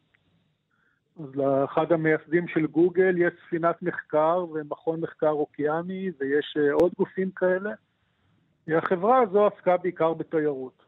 אבל זה נכון שברגע שמנסים לפתח צוללות שיכולות להגיע, צוללות מאוישות אה, וגם אחרות שיכולות להגיע לכאלה עומקים, אז על הדרך מפתחים טכנולוגיות חדשות וחומרים חדשים, אה, וזה בעצם תורם לטכנולוגיה ולהתקדמות באופן כללי. החברה הזאת ספציפית עסקה בעיקר בתיירות. ואתה אומר שגם חקר החלל וגם החקר האוקיאני בעצם עוברים יותר ויותר אה, לכסף פרטי. כן, אם בעבר... מה המשמעות, רק... של, מה המשמעות של זה לדעתך, לראייתך? אה, לא בהכרח רע. כלומר, אה, בחקר החלל אנחנו רואים את, לא יודע, סטארלינק, רשת לווייני תקשורת, שהיום מגיעה להרבה מקומות בעולם שהיו מנותקי רשת, וספייסיקס שנאס"א נעזרת בהם בשביל לשלוח כן. רקטות או לוויינים לחלל. ואותו דבר בים, אם רק מדינות יכלו לאפשר לעצמן לבנות צוללות, עד לפני כמה עשרות שנים, אז היום גם חברות פרטיות יכולות לעשות את זה. אני לא יודעת אם גם או אפילו, או אפילו בעיקר. אה, לא, אה, עדיין אה, יש גם צוללות וכלי מחקר וספינות מחקר שמתוחזקות על ידי מדינות, אבל יותר ויותר עובר גם, או נעזר גם בידיים פרטיות. אחד הלוויינים שקידמו המון את המחקר הימי, לוויין בשם סיוויף, נבנה בזמנו על ידי חברה פרטית, שהמטרה שלו הייתה לספק מידע לציי דייג. ועדיין נאס"א נעזרה בו וקנתה והפיצה את התוצרים שלו למדענים, והרבה מדע יצא מהלוויין כן. הזה שעלה לחלל על ידי חברה פרטית. אתה חושב שאותה רמת סיכון הייתה נלקחת ב, אם זו הייתה צוללת ממשלתית? או, ש, או שחלק מהסיכון שנלקח כאן היה העובדה שזה היה בידיים פרטיות? זה קשה להגיד. אה, והאמת שבדיוק מה היה מצב התחזוקה של הצוללת הספציפית הזאת, אני לא ממש בקיא בזה, אבל אחד הבעלים, או ה-CEO נדמה לי של החברה, היה בעצמו בתוך הצוללת. חושב שאם הוא היה מעריך שהיא במצב מאוד גרוע, הוא לא היה יורד בעצמו.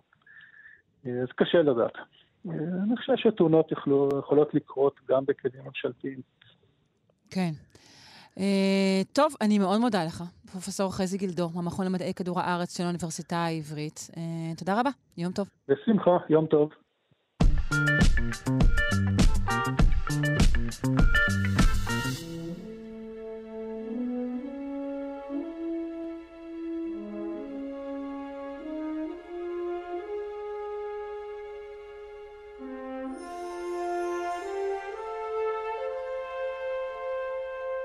אנחנו רוצים uh, לשוחח כעת על הדמיון שקיים בין הברקים כאן בכדור הארץ לברקים של יופיטר. נפנה לפרופסור יואב יאיר, דיקן בית הספר לקיימות באוניברסיטת רייכמן וחוקר אטמוספירה וחלל. בוקר טוב. בוקר טוב שרון ולכל המאזינים. אז האם מדובר באותם ברקים, בעצם באותה תופעה? זאת אותה תופעה, אבל זה ממש לא אותם ברקים. אמ, אנחנו מדברים עכשיו על תצפית חדשה אה, ממש ממש מהשבועיים האחרונים, שבוצעה אה, על ידי החללית ג'ונו, שמקיפה את אה, צדק ומערכת הירחים שלו כבר מ-2016, mm-hmm. וג'ונו מצלמת את האטמוספירה של יופיטר, להלן צדק, מלך האלים, שליט הברקים במיתולוגיה היוונית והרומית, ומגלה ברקים, וזאת לא הפתעה, אנחנו ידענו שיש ברקים על יופיטר עוד משנות ה-70 של המאה הקודמת. אגב, התחזית התיאורטית לקיומם של ברקים שם באטמוספירה הסוערת שלו, ניתנה על ידי שני מדענים מאוניברסיטת תל אביב, שהייתה לי, לי הזכות ללמוד uh, אצלם, וזה פרופסור עקיבא בר-נון ופרופסור יורי מקלר, שצפו ביופיטר וזיהו באטמוספירה שלו תרכובות, שההסבר היחידי להופעתן היה התפרקויות חשמליות, דבר שאומת על ידי החללית וויג'ר אחת כשהגיעה לצדק ב-1979. Mm-hmm. אז אה, אנחנו יודעים שיש סופות ברקים אה, בצדק, אנחנו גם יודעים שהן מאוד מאוד חזקות ופראיות. האנרגיות שפענחנו על סמך אה, חללית וויג'ר, אבל גם גלילאו וכמובן ג'ונו עכשיו, מראות שהברקים הרבה הרבה יותר חזקים מהברקים האופייניים לסופות ברקים בכדור הארץ שלנו. קצב הברקים הוא מסחרר, וגם המקום שהן מופיעות, סופות הברקים ביופיטר, שונה לחלוטין מאשר אנחנו מה שאנחנו רגילים מכדור הארץ שלנו. כלומר, אתה אומר, התופעה נגרמת מאותם הגורמים. כן, אנחנו יודעים את הפיזיקה של אה, סופות ברקים. בסופו של דבר מדובר על היווצרותם של שדות חשמליים חזקים בתוך ענני סערה, כתוצאה מהתנגשויות של חלקיקים כמו קרח, מים, ברד, שלג, שמתפזרים אה, לאורך עשרות קילומטרים. בכדור הארץ ההבדל בין ה... מוקדים של המטענים החשמליים יכול להגיע למספר קילומטרים, ואז בין הפלוס והמינוס, כן, אפשר לחשוב על סופת ברקים כעל סוללה חשמלית גדולה, ששבה ונטענת כל הזמן בשל אותם תהליכים של התנגשויות והפרדת מטען. אז בסקאלה המקרוסקופית בסוף מקבלים ניצוץ חשמלי, זה ברק, שיכול להגיע למרחקים ולממדים של כמה עשרות קילומטרים כאן בכדור הארץ, הברקים הקיצוניים, וקצב הברקים הפלנטריים אצלנו הוא בערך ברק, 50 ברקים לשנייה, ממשהו כמו 1,500 עד 2,000 סופות ברקים בכל רגע נתון. זאת אומרת, זה קצב אה, טעינה ופריקה מאוד מאוד מהיר, ועדיין, כשמסתכלים על יופיטר, אנחנו רואים ברקים הרבה הרבה יותר חזקים, יותר בהירים, ועננים שחלקם נגלים לעינינו בתצלומי החלליות כקרובים לפסגת האטמוספירה, ואחרים נסתרים מאיתנו והם אה, שקועים עמוק עמוק בתוך אטמוספירת המימן וההליום של אה, יופיטר. העננים אה, של צדק מכילים גם אמוניה, זה נכון? נכון, כן. זה משפיע על הברקים? אז שם יש קוקטייל, בדיוק, יש קוקטייל שלם של אה, תרכובות כימיות. אנחנו ידענו, וזה חלק מעבודת הדוקטורט שעשיתי תחת השגחתו של פרופסור זאב לוין בשנות ה-90 של המאה הקודמת, אז יודעים שברקים יש בענני מים, ויש ענני מים גדולים מאוד בצדק, הם פי עשר יותר גדולים מאשר אה, בכדור הארץ שלנו, הם יותר עמוקים בתוך האטמוספירה של אה, צדק, אבל יש גם ענני אמוניה דלילים יותר, גבוהים יותר, ואחת התצפיות החדשות, הקבוצה של היידי בקר מנאסא וקלטק, שפענחה את אה, נתוני החללית ג'ונו, גילתה כבר לפני שנתיים סוג חדש של ברקים, שהתיאוריה לא צפתה, בעננים גבוהים של אה, אמוניה, כמו שאת אמרת. המאמר החדש שהתפרסם לפני חודשיים ב-Nature Communication של אה, איוונה קולמשובה, קולגה שלי מהאקדמיה למדעים של צ'כיה בפראג, אז איוונה פענחה לא אותות אופטיים, לא תמונות של נקודות אור כמו שנעשה בעבר, אלא היא פענחה על סמך מקלט אה, שנמצא על ג'ונו, שקולט אותות אלקטרומגנטיים, את האותות שנפלטים בזמן שהברק עושה את המסלול המזוגזג הזה שכולנו מכירים. לצעדים mm-hmm. האלה אנחנו קוראים מוליך מדורג או סטפס, צעדים. בכדור הארץ כל אחד מהם הוא בין 50 ל-100 מטר והם נמשכים כמה חלקיקי שנייה, כמה מילי אלפיות שנייה, זאת אומרת, ואנחנו ציפינו שבצדק, בגלל שהסקאלה תהיה יותר גדולה, אולי הגודל של אותם צעדים או הזיגזג של הברקים ביופיטר... יגדול יותר. נכון, אבל מה שאיוונה מצאה על פי הפענוח, אה, יש לומר, של עשרות אלפי אה, אותות שהיא קלטה, שהיא פענחה מהמקלטים של אה, ג'ונו, זה שהאורך בין צעד לצעד בזיגזג הזה ביופיטר הוא די דומה למה שאנחנו רואים בברקים בכדור הארץ. אז מה אנחנו יכולים לחשוב כתוצאה מכך? מה ההשלכה של הנתון הזה? כן, אז זה אומר, קודם כל, שהברקים במערכות פיזיקליות, גם בעננים בכדור הארץ, גם בעננים בפלנטות אחרות, שאותם אגב אנחנו מחפשים, אנחנו יודעים בוודאות שיש בשבתאי, וגם כנראה באורנוס ונפטון, ויש עוד שאלות על קיומם באטמוספירה של כוכב הלכת נוגה. ברקים הם אה, תופעה חשמלית מסקרנת, שכאמור, יש לה השפעות כימיות על האטמוספירה, וכשאנחנו מחפשים תרכובות כימיות באטמוספירות שאולי קשורות להופעת, בוא נגיד, מולקולות אורגניות, שהן הבסיס להיווצרותם של חיים, אנחנו פונים כמובן לסופות ברקים. זה כבר גם משהו לא חדש, שאנחנו יודעים עליו בערך משנות החמישים של המאה הקודמת, ניסוי מילר ויורי המפורסם, שניסה לחקות את האטמוספירה הקדומה של כדור הארץ, ובין היתר העביר דרך הרכב גזים שעל פי ההשערה ייצג את האטמוספירה הקדומה לפני מיליארדי שנים, אה, ניצוצות חשמליים. ולמרבה הפלא, אולי לא בעצם, נוצרו באותה תערובת בבקבוק, כן, זה היה Lightning in a Bottle, אוניברסיטת שיקגו, 1951-52, תרכובות אורגניות. אז כל אז ה... רגע, ברק, ברקים הם חלק ממה שייצר את התרכובות האורגניות בכדור הארץ, כן? נכון, נכון, ובהשלכה, אם אנחנו רוצים לחפש תרכובות אורגניות ובמשתמע אה, אולי יצורים חיים במקומות אחרים, באטמוספירות אחרות, אנחנו נחפש אה, לא רק את ההרכב הכימי, אנחנו נרצה לראות גם גורם שמכניס אנרגיה לאותה, לאותו קוקטייל כימי אטמוספרי, וזה ברקים. ולכן איפה שיש ברקים, יש סיכוי יותר טוב התחלתה של כימיה אורגנית. אני נזהר מלהגיד כן. מהופעתם של חיים, אבל לפחות את ה-ingredients, את, המת, את המתכון הזה, אה, שאנחנו חושבים, התרחש כאן בכדור הארץ שלנו לפני 3.8, 3.9 מיליארד שנים.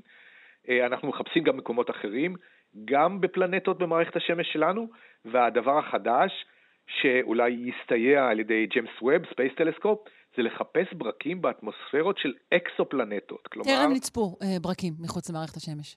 נכון, טרם טרם מצאנו, אבל אני חושב שזה רק עניין של זמן, שעל אחד מכוכבי הלכת סביב שמש לא רחוקה מדי, בטווח של עד עשר שנות אור מכאן, אולי באלפא קנטאורי, באחת הפלנטות אה, במערכות שכבר גילינו שיש שם כוכבי לכת וגילינו עליהם אטמוספירות, כמו שדיברנו באחת התוכניות הקודמות ביחד, אה, אני מצפה שאולי נגלה איזשהו הבזק של ברק, וזה ייתן אישוש להשערה שהכימיה האטמוספרית שעליה אה, החשמל שנוצר סופות ברקים אחראי או מניע אותה, היא דומה בכל מקום ברחבי הגלקסיה שלנו. יפה. אה, טוב, נמתין אה, לגילויים כאלו. אה, תודה רבה לך, פרופ' יואב יאיר, דיקן בית הספר לקיימות באוניברסיטת רייכמן, וחוקר אטמוספירה וחלל, וחובב וחוקר ברקים. תודה רבה. ביי.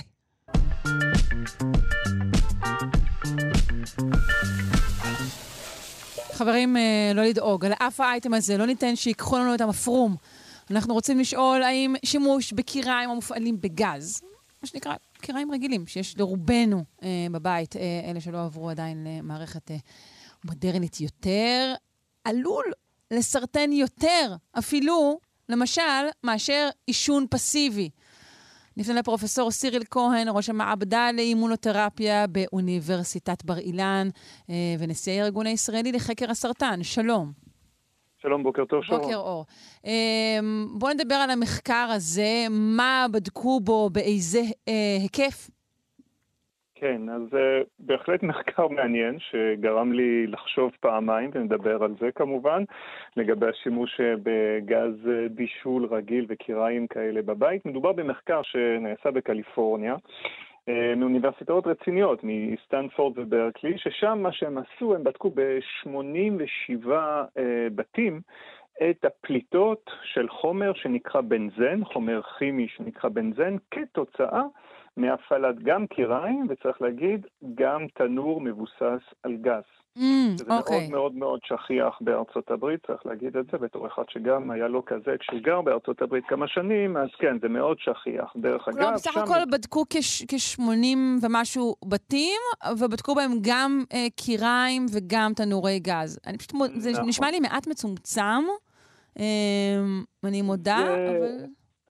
את יודעת, מצד אחד אולי, אבל זה בכל זאת כן, מדגם לא, שהוא לא, לא מבוטל, מאחר שהם בדקו כל מיני דברים והם השוו את זה, אז הם עשו מחקר מאוד מעניין. הם השוו קודם כל כדי לשלול את העובדה שאולי החומר הזה, הבנזן, נפלט מאוכל תוך כדי בישול, אז הם השתמשו בסיר עם מים. כאילו הם חיממו סיר עם מים שלא אמור להיות שם בנזן, ואת התנורים הם הפעילו על ריק, והדבר שני, הם גם השוו את זה לקיריים חשמליים. כלומר, כדי לפסול את המחשבה שזו שריפה של מזון, שאנחנו כבר יודעים שאפילו כן. טוסטים זה דבר, טוסטים שרופים זה גם כן דבר לא בריא, אז את זה הם פסלו. בדיוק, בדיוק, והם גם את התנורים הם הפעילו על ריק, והם השוו את זה כמובן, את יודעת, למערכות חשמליות של אינדוקציה ושל כאילו וקיריים חשמליים כמו שאנחנו מכירים, ושם באמת אתה רואה שבצורה אה, די אה, ברורה ומובהקת, אז אה, הפליטות של אותו גז בנזן הם פי 20 אם לא יותר פחות. אז מה שהם עשו, הם באמת התקינו, זה מאוד מעניין, כי הם התקינו כמובן ליד הקיריים, ליד הגז, כמובן מערכות שמגלות את זה, אבל גם בשאר מקומות זהו, בבית. זהו, כן. לא רק מה שקורה ממש ליד הקיריים, אלא מה שקורה בשאר חלקי הבית. נכון, ומה שצריך, והם הם, אה, ממש ניסו לעקוב אחרי הפליטות האלה, לא אחרי 20 דקות, אלא גם שעות אה, ספורות, 6 שעות, 8 שעות, לראות את התפשטות הגז הזה. ומה שהיה מאוד מעניין, מאחר שהגז הזה אין לו ריח ואין לו צבע, מה שהיה מעניין, שכן, הגז הזה יכול להצטבר, והראו שהוא מצטבר אחרי כמה שעות גם בחדרים. מכאן אני קופץ כמובן אחת המסקנות, לאוורר את הבית. בואו ננצל את זה שבמדינת ישראל מזג האוויר הוא טוב. ושאפשר לפתוח את החלונות גם ליד, הייתי אומר, הקיריים, אבל גם בהמשך אה, ליד, אה, כאילו, בחדרים, כדי לאוורר את הבית. אבל בכל מקרה... הבנזן, רק לא ציינו, הוא, הוא חשוד כגורם ללוקמיה, למשל. בדיוק, לסוגים מסוימים של סרטני דם, צריך להגיד, אני לא רוצה לקפוץ יותר מדי פה ולהגיד שמי שמבשל בעצם מסרטן את עצמו, אבל אין ספק שיש פה ממצא חדש, כי זה המחקר הראשון שבדק את זה ממש בצורה, הייתי אומר, יחסית מדויקת. אנחנו... לא, מה בדבר אנשים שעובדים אה, למקצועם במטבחים לאורך הרבה מאוד שנים, הם מן הסתם נחשפו אה, להרבה יותר אה, גז מהסוג הזה. נכון, צריך לקחת את זה בחשבון. שוב, אה, יש, צריך להגיד כמה דברים. קודם כל, בין הבתים שהם בדקו, אז יש הבדלים מאוד מאוד גדולים בין הפליטות הסטיות הן מאוד, הן מאוד גדולות בין, ה, בין הבתים השונים אה, בקיריים, אז זה באמת כמובן דורש מחקר אה, נוסף. 아, יש סטיות בין סוגי קיריים שונים, בתוך קיריים גז, כלומר יצרנים שונים, דברים כאלו? יש הבדלים גם גדולים? גם את זה, ולא רק זה, אלא גם מבחינת המבנה של הבית. יכול להיות, אתה יודע, שיש מטבח יותר פתוח, מטבח יותר סגור וכן אה, הלאה. זאת אומרת, אוקיי. הדברים האלו לא נלקחו בחשבון במחקר, אין ספק אבל, ש... אבל כן, נגיד, אנחנו יכולים אה, לומר שייתכן ש... טרנד המטבח הפתוח. הרי בשעתו המטבחים היו חדר מופרד יחסית, אבל mm-hmm. בשנים האחרונות המטבח הוא חלק פתוח לבית. יכול להיות שיש בו איזשהו נזק? אני לא יודע אם להגיד את זה, כי בסופו של דבר הגז הזה ככה יסתובב, זאת אומרת, גם אם את סוגרת את הדלת, מתי שאת mm. פותחת את הדלת של המטבח, אז כן, כן הגז הזה יכול אה, להסתובב. אני חושב שמה שכן חשוב זה לדוגמה אוורור נכון, זה כן חלק מהאנשים, דוגמה יש להם ונטה פעילה, או אתה יודע, במטבחים תעשייתיים יש ונטות ככה כדי אה, לפזר ולהוציא את ה... את ה אה, כלומר, ונטה היא דבר מומלץ. בהחלט, בהחלט בקטע הזה. כמובן שיש כל מיני, הייתי אומר, המלצות בקטע הזה. שוב, צריך להגיד משהו, נפלט בנזן, עד כמה הדבר הזה גורם לסרטן, אנחנו לא יודעים, אבל דברים אחרים כן נפלטים, וזה אולי, הייתי אומר, לא פחות מטריד, אה, כי במחקר אחר, מאוד, אה, הייתי אומר, במספר מחקרים, משהו כמו כעשרות מחקרים, בעצם נבדקו חומרים אחרים שנפלטים, כי זה לא, הבנזן זה לא הבעיה היחידה, יש לדוגמה חומר אחר שנקרא דו-תח מוצאת החנקן, שהוא הוכח כאחד הגורמים לאסתמה. אה, ואפילו היה מחקר לפני כמה שבועות בארצות הברית שהראה שהם חושבים ש-12% ממקרי האסתמה אצל ילדים הם קשורים להפעלה של תנור גז בגלל יצירה של אותו חומר דו-תחמוצת החנקן שגורם לדלקות באזור הריאות. ואני חושב שכאן אה, באמת גם על זה צריך לתת את הדעת, אה, במיוחד כשמדובר בילדים קטנים, אז זה לא רק סרטן. עכשיו, כמובן, כמו בכל דבר בארצות הברית יש קרב, יש קרב על התקינה, כמה מותר וכמה אסור, יש אפילו עכשיו מנסים להביא חוקים, אה, קראו לזה Save Our Stove, כאילו סואסים כאלה, כלומר ת, תצילו את, ה, את הקיריים שלנו, כמובן זה יצרני הגז וכן הלאה, כי אם כמובן... כי, כי יש פה אולי איזשהו חשד, לא, לא, סליחה שאני מעלה דברים כאלה, שמחקרים mm-hmm. מהסוג הזה הם אולי ממומנים על ידי...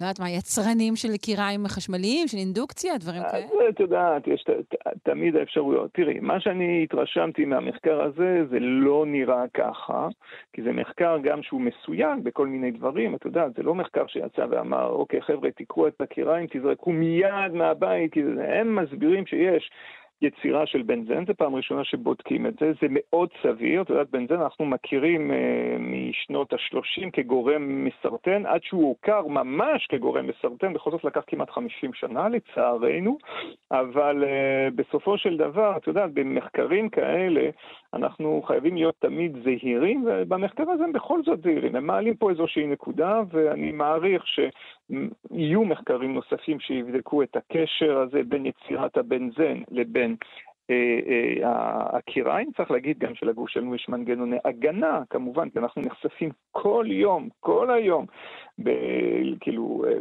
בגורמים מסרטנים.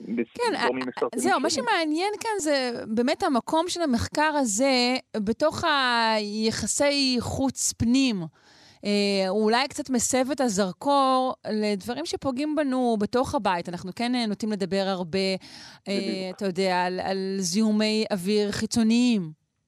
אבל כאן נכון. אנחנו מבינים שזה משהו שהוא, שהוא פנימי. שהוא פנימי, שהוא בתוך הבית. שוב, אני אומר, לא צריך לה- להיכנס פה ללחץ ולפניקה שכל בן אדם שמבשל יחטוף סרטן, חלילה, זה לא, זה לא בדיוק הנקודה, אבל זה בהחלט משהו שכמו לא כל בן אדם שהוא נחשף לעישון פסיבי, אה, הוא חוטף סרטן, אבל כאן המקום להגיד, אל תעשנו ותזרקו את כל הסיגריות האלה, כי זה גורם אה, תמותה, אחד המובילים פה במדינה וגם אה, אה, בעולם המערבי אה, של סרטן, אתה יודע, ריאות זה הסרטן הכי נפוץ, עישון הוא אחראי ל-90% מסוגי הסרטן, מסרטני ריאות ועוד עוד כל מיני סוגים של סרטן, כמו גם אה, מהגס, כמו שלפוחית השתן, אז תזרקו סיגריות, תודה על השתי דקות שנתת לי פה להגיד את זה, אבל בכל מקרה, אה, אני חושב שכן, זה מעלה פה תהיות לגבי הדברים האחרים שכן אנחנו נחשפים אליהם בבית, מוב- כמובן מוכר האסבסט, אבל זה, זה דברים יותר אה, פשוטים, כמו בשר מעובד. שהוא מוכר כגורם אה, בסופו של דבר מסרטן, אז אני לא אומר נקניק פה, נקניק שם, זה משהו רע, אבל בן אדם שצורך הרבה, בהחלט צריך לשאול את עצמו אם זה הדבר הנכון לעשות, ועוד כל מיני, את יודעת, גזים שנפלטים, אולי קצת פחות בארץ, למרות שיש גם את זה, אבל יש, כמו, יש גזים כמו רדון, שהוא אחראי על... הוא מספר אחד אחראי על סרטן ריאות שהוא לא כתוצאה מעישון, כן. אה, והדברים האלה אנחנו פוגשים את זה כל יום. נכון, אה, אני, אני מסכימה איתך בכל מה שאתה אומר, אבל אני, מה שרציתי להגיד זה שדווקא אני חושבת שאנחנו צריכים, אה, כאנשים, ברור שיש לנו גם אחריות על עצמנו ועל חיינו ועל בחירותינו, אבל עדיין, אם אנחנו יושבים ליד מקור מזהם גדול, תחנת כוח כלשהי, פחמית שעדיין מופעלת, נכון, נכון. אז הדברים האלו הם חמורים, אה, הם לא פחות אם לא. יותר. את יודעת שהיה אה, בעצם ב- באזור הצפון, באזור חיפה, לפני כמה שנים, נראה לי שזה בית חולים הדסה ביצע את המחקר הזה, שהראה שיש שכיחות יותר גבוהה של אה, סוגים מסוימים של סרטן בקרבת אה, בתי הזיקוק וכן הלאה. אנחנו יודעים שבנזן, לדוגמה, בנזן, את יודעת, לפעמים את רואה ליד אה, בארות נפט וזה אה, שריפה, ככה להבות כאלה שבכוונה שורפים דברים, אנחנו יודעים ששם, לדוגמה, בנזן הוא, מופ... הוא, אה, הוא, הוא נמצא בכמויות מאוד מאוד מסוכנות. פרופסור סיריל כהן, ראש המעבדה לאימונותרפיה באוניברסיטת בר אילן ונשיא הארגון הישראלי לחקר הסרטן, אני מודה לך מאוד. יום טוב, תודה רבה, בריאות, תודה ביי. שרון, כל טוב, בריאות. ביי.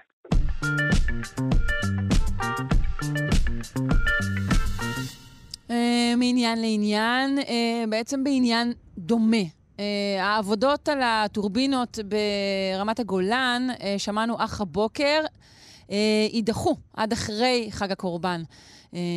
אבל אנחנו רוצים לשוחח על, הטורבינות האלו לעומק, להבין האם אכן מסכנות את בריאות התושבים. אה, נפנה לדוקטור חגית אולנובסקי, מומחית לניהול סיכוני בריאות וסביבה וחברת עמותת מדעת. שלום. שלום, בוקר טוב, שרון. בוקר אור. אה, את יודעת, אנחנו נמצאים פה בכל הסיפור הזה, לא, לא יודעים מה להגיד, כי אנחנו רוצים לעבור לאנרגיות מתחדשות, אבל גם יודעים אה, שטורבינות רוח אה, באות עם אה, סיכונים. אז בואי תעזר לנו לכלכל את, אה, את הסיכונים בעניין הזה.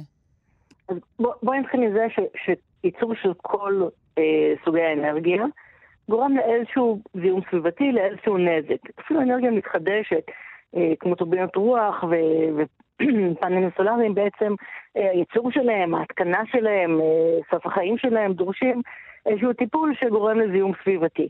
אין פה אפס, אבל בהשוואה בין אה, שריפה של דלקים פוסיליים, כולל גז, לבין אנרגיה מתחדשת, יש כמובן יתרונות גדולים מבחינה בריאותית וסביבתית למתחדשת. כן.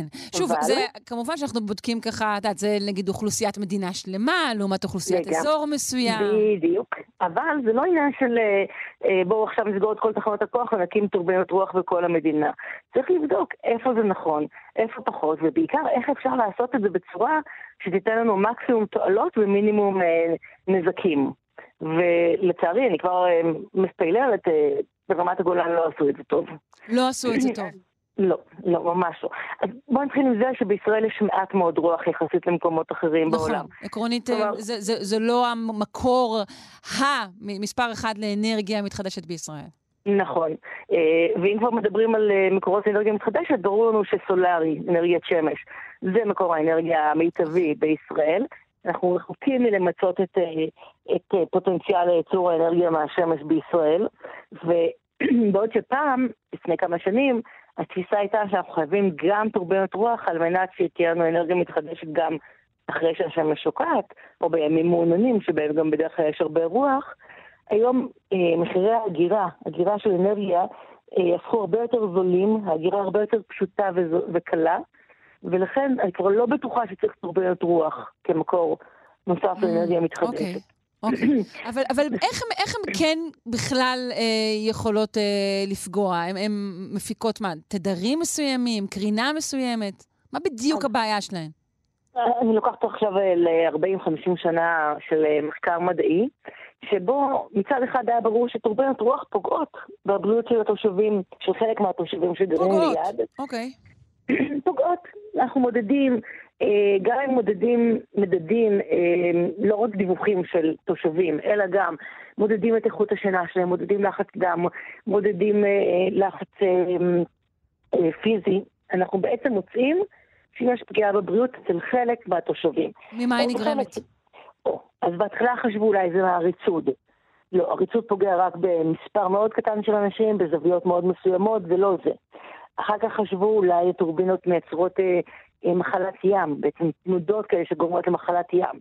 זה לא המנגנון. מה, שהאוויר בעצם זז כל הזמן? כן, או, או שהאדמה כן. זזה גם לידן? גם וגם וגם. Okay. אוקיי. וזה בעצם נקלט על ידי כמה מערכות חוש בגוף שלנו, וגורם לנו לתחושה של מחלת ים, זה לא המנגנון הפיזיולוגי. אחר כך עברנו לחשוב אולי זה האינפרסאונד. אינפרסאונד זה תדרים אה, שהם בעצם תת השמע. כלומר, תדרים שאנחנו לא שומעים, הם מתחת לסף השמיעה האנושית, אבל התדרים האלה בעצם יכולים לעבור, סליחה, היטב בתוך, אה, בתווך של קרקעות, ולהגיע רחוק מאוד מהטורבינות. זאת אומרת, הטורבינות מייצרות אינפרסאונד, וזה מגיע לטווחים של קילומטרים. אוקיי, אנחנו לא בהכרח, אנחנו לא שומעים את זה, אבל זה, זה כן קיים. זה קיים בוודאות, זה נמדד על ידי מכשור אלקטרוני, אנחנו לא שומעים את זה, והרבה שנים חשבנו שהאינפרוסאונד גורם במנגנון כזה או אחר לפגיעה בבריאות של התושבים.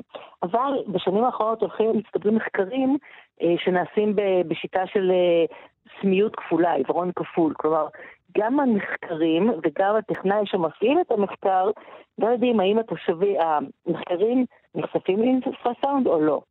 Mm. ואנחנו, כי, זה לא נשמע, אז ברגע שאומרים לך שאת נחשפת לאינפרסאונד, גם אם אין אינפרסאונד ואת חושבת שנחשפת לאינפרסאונד, יש לזה השפעות על התחושה אה, שלך, התחושה הפיזיולוגית שלך. כן. אה, שוב, אצל חלק מהאנשים, חלק מהזמן. אז עשו לא מעט ניסויים כאלו בשנים האחרונות, וחד משמעית, אנחנו לא מרגישים את האינפרסאונד, וזה לא מה שגורם להשפעה בריאותית. כלומר, נשארנו בעצם רק עם מרכיב אחד, שאנחנו יודעים שהוא, עם גורם אחד, שאנחנו יודעים בוודאות שהוא נכון, אה, ויכול להיות שזה המרכיב היחיד. אבל יש אבל... פה גם עוד עניין. אני חושבת שכשנכנס אה, אלמנט שהוא חדש, שהידע עליו אה, הוא לא לגמרי לגמרי, אני לא יודעת, לא, לא גלוי, אה, לא, לא חשוף, mm-hmm. או אולי עוד לא למוד אפילו כהלכה, אפשר לומר, הוא לא משהו של מספיק שנים. ייתכן, אני שואלת בזהירות, שגם החשש ממנו, וזה לא דבר שבעיניי יש לבטל אותו, אבל שגם החשש, גם הוא יכול אה, לפגוע בריאותית לא ייתכן, בטוח. בטוח. אנחנו יודעים בוודאות מהרבה מאוד מחקרים על אפקט הנוסבו. מה זה אפקט הנוסבו? זה אפקט המצופה. כלומר, כשאנחנו מצפים למשהו, כמו הפלסבו, שהוא האפקט החיובי, שבו אנחנו מקבלים איזשהו טיפול, תרופה או טיפול אחר שאנחנו חושבים, בתפיסה שלנו אמור לשפר את הבריאות שלנו, גם אם אין בטיפול הזה כלום.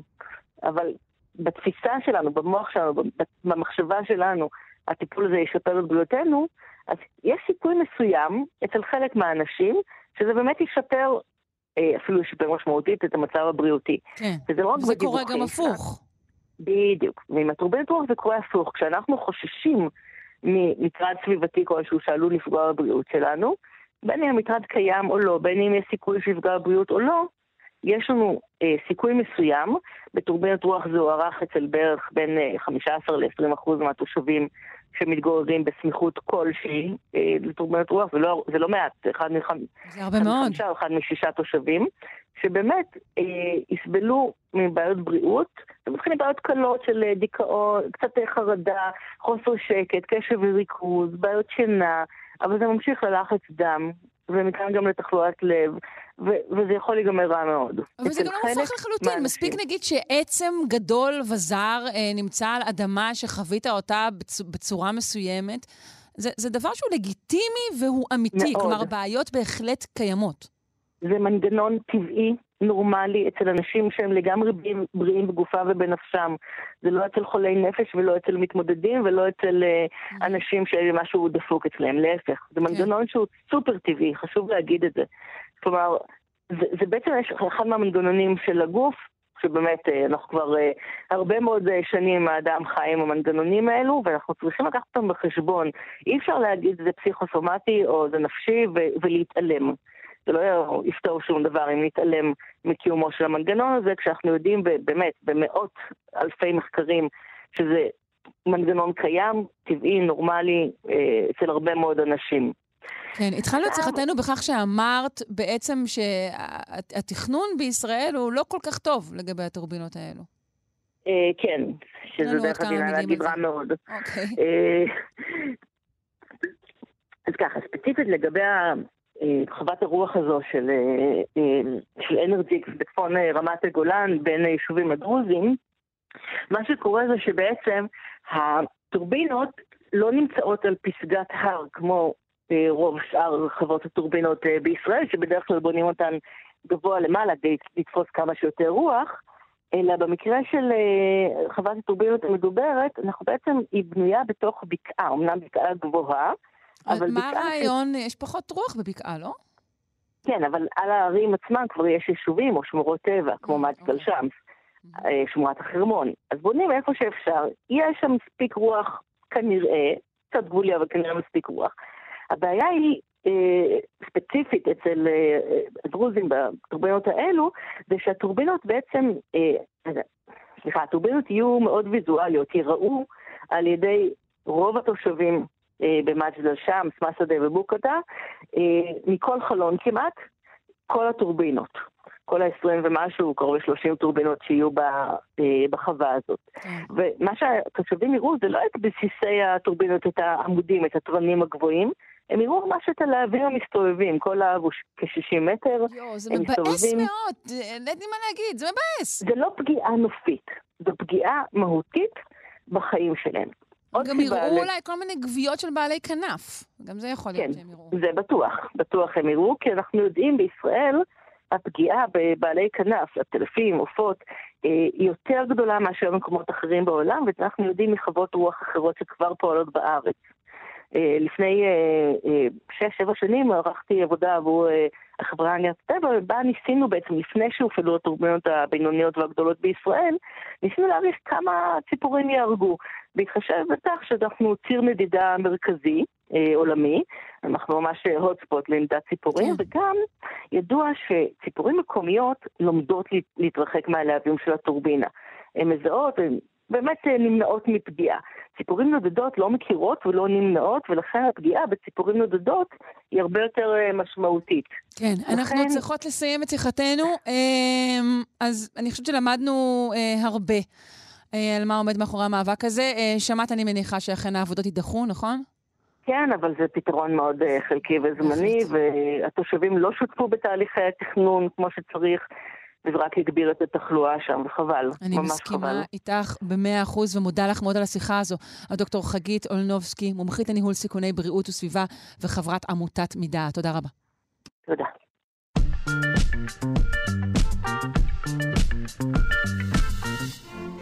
ובדקות שנותרו לנו, אנחנו כמובן פונים ליונתן הירשפלד, צייר וכותב על אומנות, לפינת האומנות שלנו. אנחנו ממשיכים לעסוק בחלומות. בוקר טוב, יונתן. בוקר טוב. אנחנו עם uh, תחריט קטן ויפהפה של רמברנדט. בוא תאר לנו מה רואים בתחריט הזה. Uh, רואים את יוסף, האמת, באופן מוזר עומד עם הגב לאחיו, שהם המושא של העניין. אה, זה יכול, יכול היה להיות גם בסדרת ציורי הגב שלנו. מתאים לשתי הסדרות, אוקיי. לגמרי. הוא uh, מספר את החלומות שלו, את החלומות הבלתי נסבלים, המעצבנים, הנרקיסיסטים שלו. שבהם האחים משתחווים לו בתור אלומות וכל מיני שטויות. ויש שם, אה, רמברנט יש לו כמה דברים שהוא חושב על הסיטואציה הזאת של יוסף מספר את החלומות. אה, למשל, בצד שמאל למטה אני מבקש מהמאזינים שמביטים בתכרית כפי שהוא מופיע על עמוד התוכנית בפייסבוק, לזהות, יש כלב קטן שמלקק לעצמו את הביצים. כלב קטן הוא דבר נפוץ בציורים אה, מהתקופה הזאת. נכון, אבל הפעולה שהוא עושה פחות נפוצה באומנות המאה ה-17. אוקיי. מה רמברט מבקש אה, לומר לנו?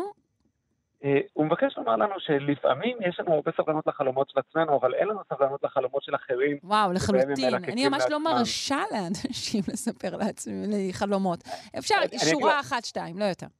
אני אגיד לך משהו. אה, המטופלת בעל הפסיכולוג, היא אומרת לו שיש לה חלומות אה, אירוטיים על המורה להיסטוריה. הפסיכולוג שואל אותה, מה אבא שלך עושה? עושה? היא אומרת לו, אבא שלי היסטוריון. אז מה קורה?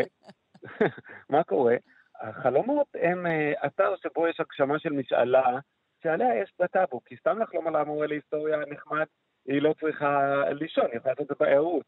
אבל פנטזיה שיש עליה טאבו, כמו על האבא, מוחלפת בחלום באמצעות סמלים, סימנים, אסוציאציות. לכן החלום הוא uh, שורה של uh, פיקטוגרמות, חידות, בקשר למשאלות הסמויות שלנו. אבל נדמה שפרויד לא גילה את זה אה, הרבה, אה, אה, והאחים של יוסף יודעים את זה. וכשהוא מתחיל לספר להם את המשאלות הסמויות שבהן הפנטזיות שלו מוחלפות בסמלים, בפיקטוגרמות, אז נראה שהאחים, אין להם שום סבלנות לזה, ורמברנט באמת אחד התחליטים הגאוניים ביותר שלו. אין לתאר את הבעות הפנים של האחים, אחד משועמם, וואו, הם סובלים טירוף. הם סובלים, פשוט אין להם שום כוח לשמוע את הבבלת הנרקיסיסטי, הפנטזיונרי שלו. ובאמת, העובדה שהוא בכלל לא מפנה את זה אליהם, אלא אל יעקב. עכשיו, בתנ"ך, יעקב די קונה את הסיפורים האלה ואומר לאחים שעוד יצא ממנו משהו למערך.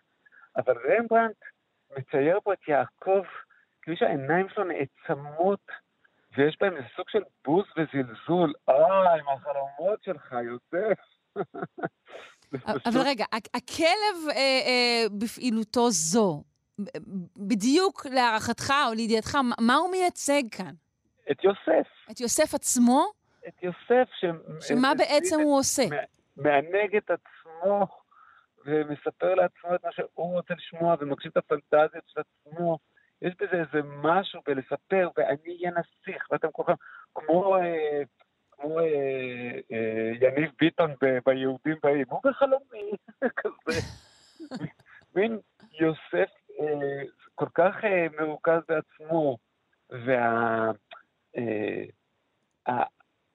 בדרך כלל, במאה ה-16-17, הציורים של יוסף והחלומות הם חיוביים, מראים לנו אותו כסוג של נביא, ודיברנו ארוכות על התפיסה במאה ה-16-17 של החלום כנבואה אצל דירר ואחרים, ובהרבה ציורי חלומות במאה ה-16 וה-17 החלום הוא אמיתי, באמת רואים מלאך מגיע ונוגע בראש וזה, אבל אצל רמפנט יש איזה סוג של ריאליזם. יש לנו פשוט ילד קטן ומפונק שמספר את הפנטזיה שלו, וכולם משועממים עד אימה, ואין להם סבלנות, והם סובלים. זה גם מרגיז אותם להקשיב לזה. יפה. Uh, טוב, אז uh, זה, זה לא הפעם היחידה כמובן שרמברנט uh, מצייר את uh, יוסף, אבל זה בהחלט הפעם הלעגנית ביותר. לא, אנחנו נראה כמה יוספים, אנחנו נקדיש uh, שורה ליוספים, כי יוסף, uh, יש לו תכונה מעניינת שהוא גם חולם, אבל הוא גם פרשן. Uh, ובמובן הזה הוא דומה למגיש הפינה, שהוא גם צייר וגם מפרש ציורים. יפה. יונתן הירשפלד, צייר וכותב על אומנות. אני... שרון, האם לא רצינו לדבר על ג'יימס אלקינס? אה, וואו, נכון, הספר?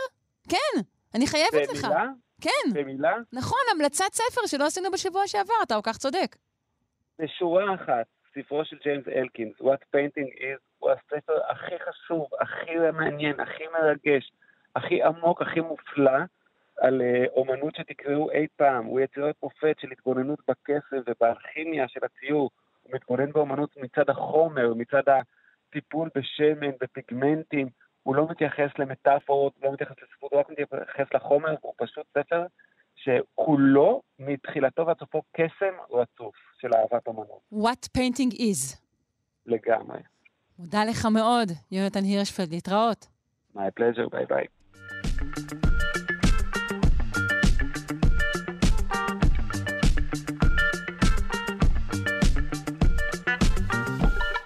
עד כאן שעתיים שלנו, שלושה שיודעים ביום ראשון זה. ערכה אותנו אלכס לויקר, הפיקה טל ניסן, על הביצוע הטכני דימה קרנצוב. אני שרון קנטור, ממליצה לכם כרגיל להישאר ולהאזין אה, לכאן תרבות אה, מיד אחרינו, כמובן, גם כן תרבות, עם אה, גואל פינטו, שכבר נמצא כאן באולפן. זהו. אה, המשך אה, יום טוב, להתראות.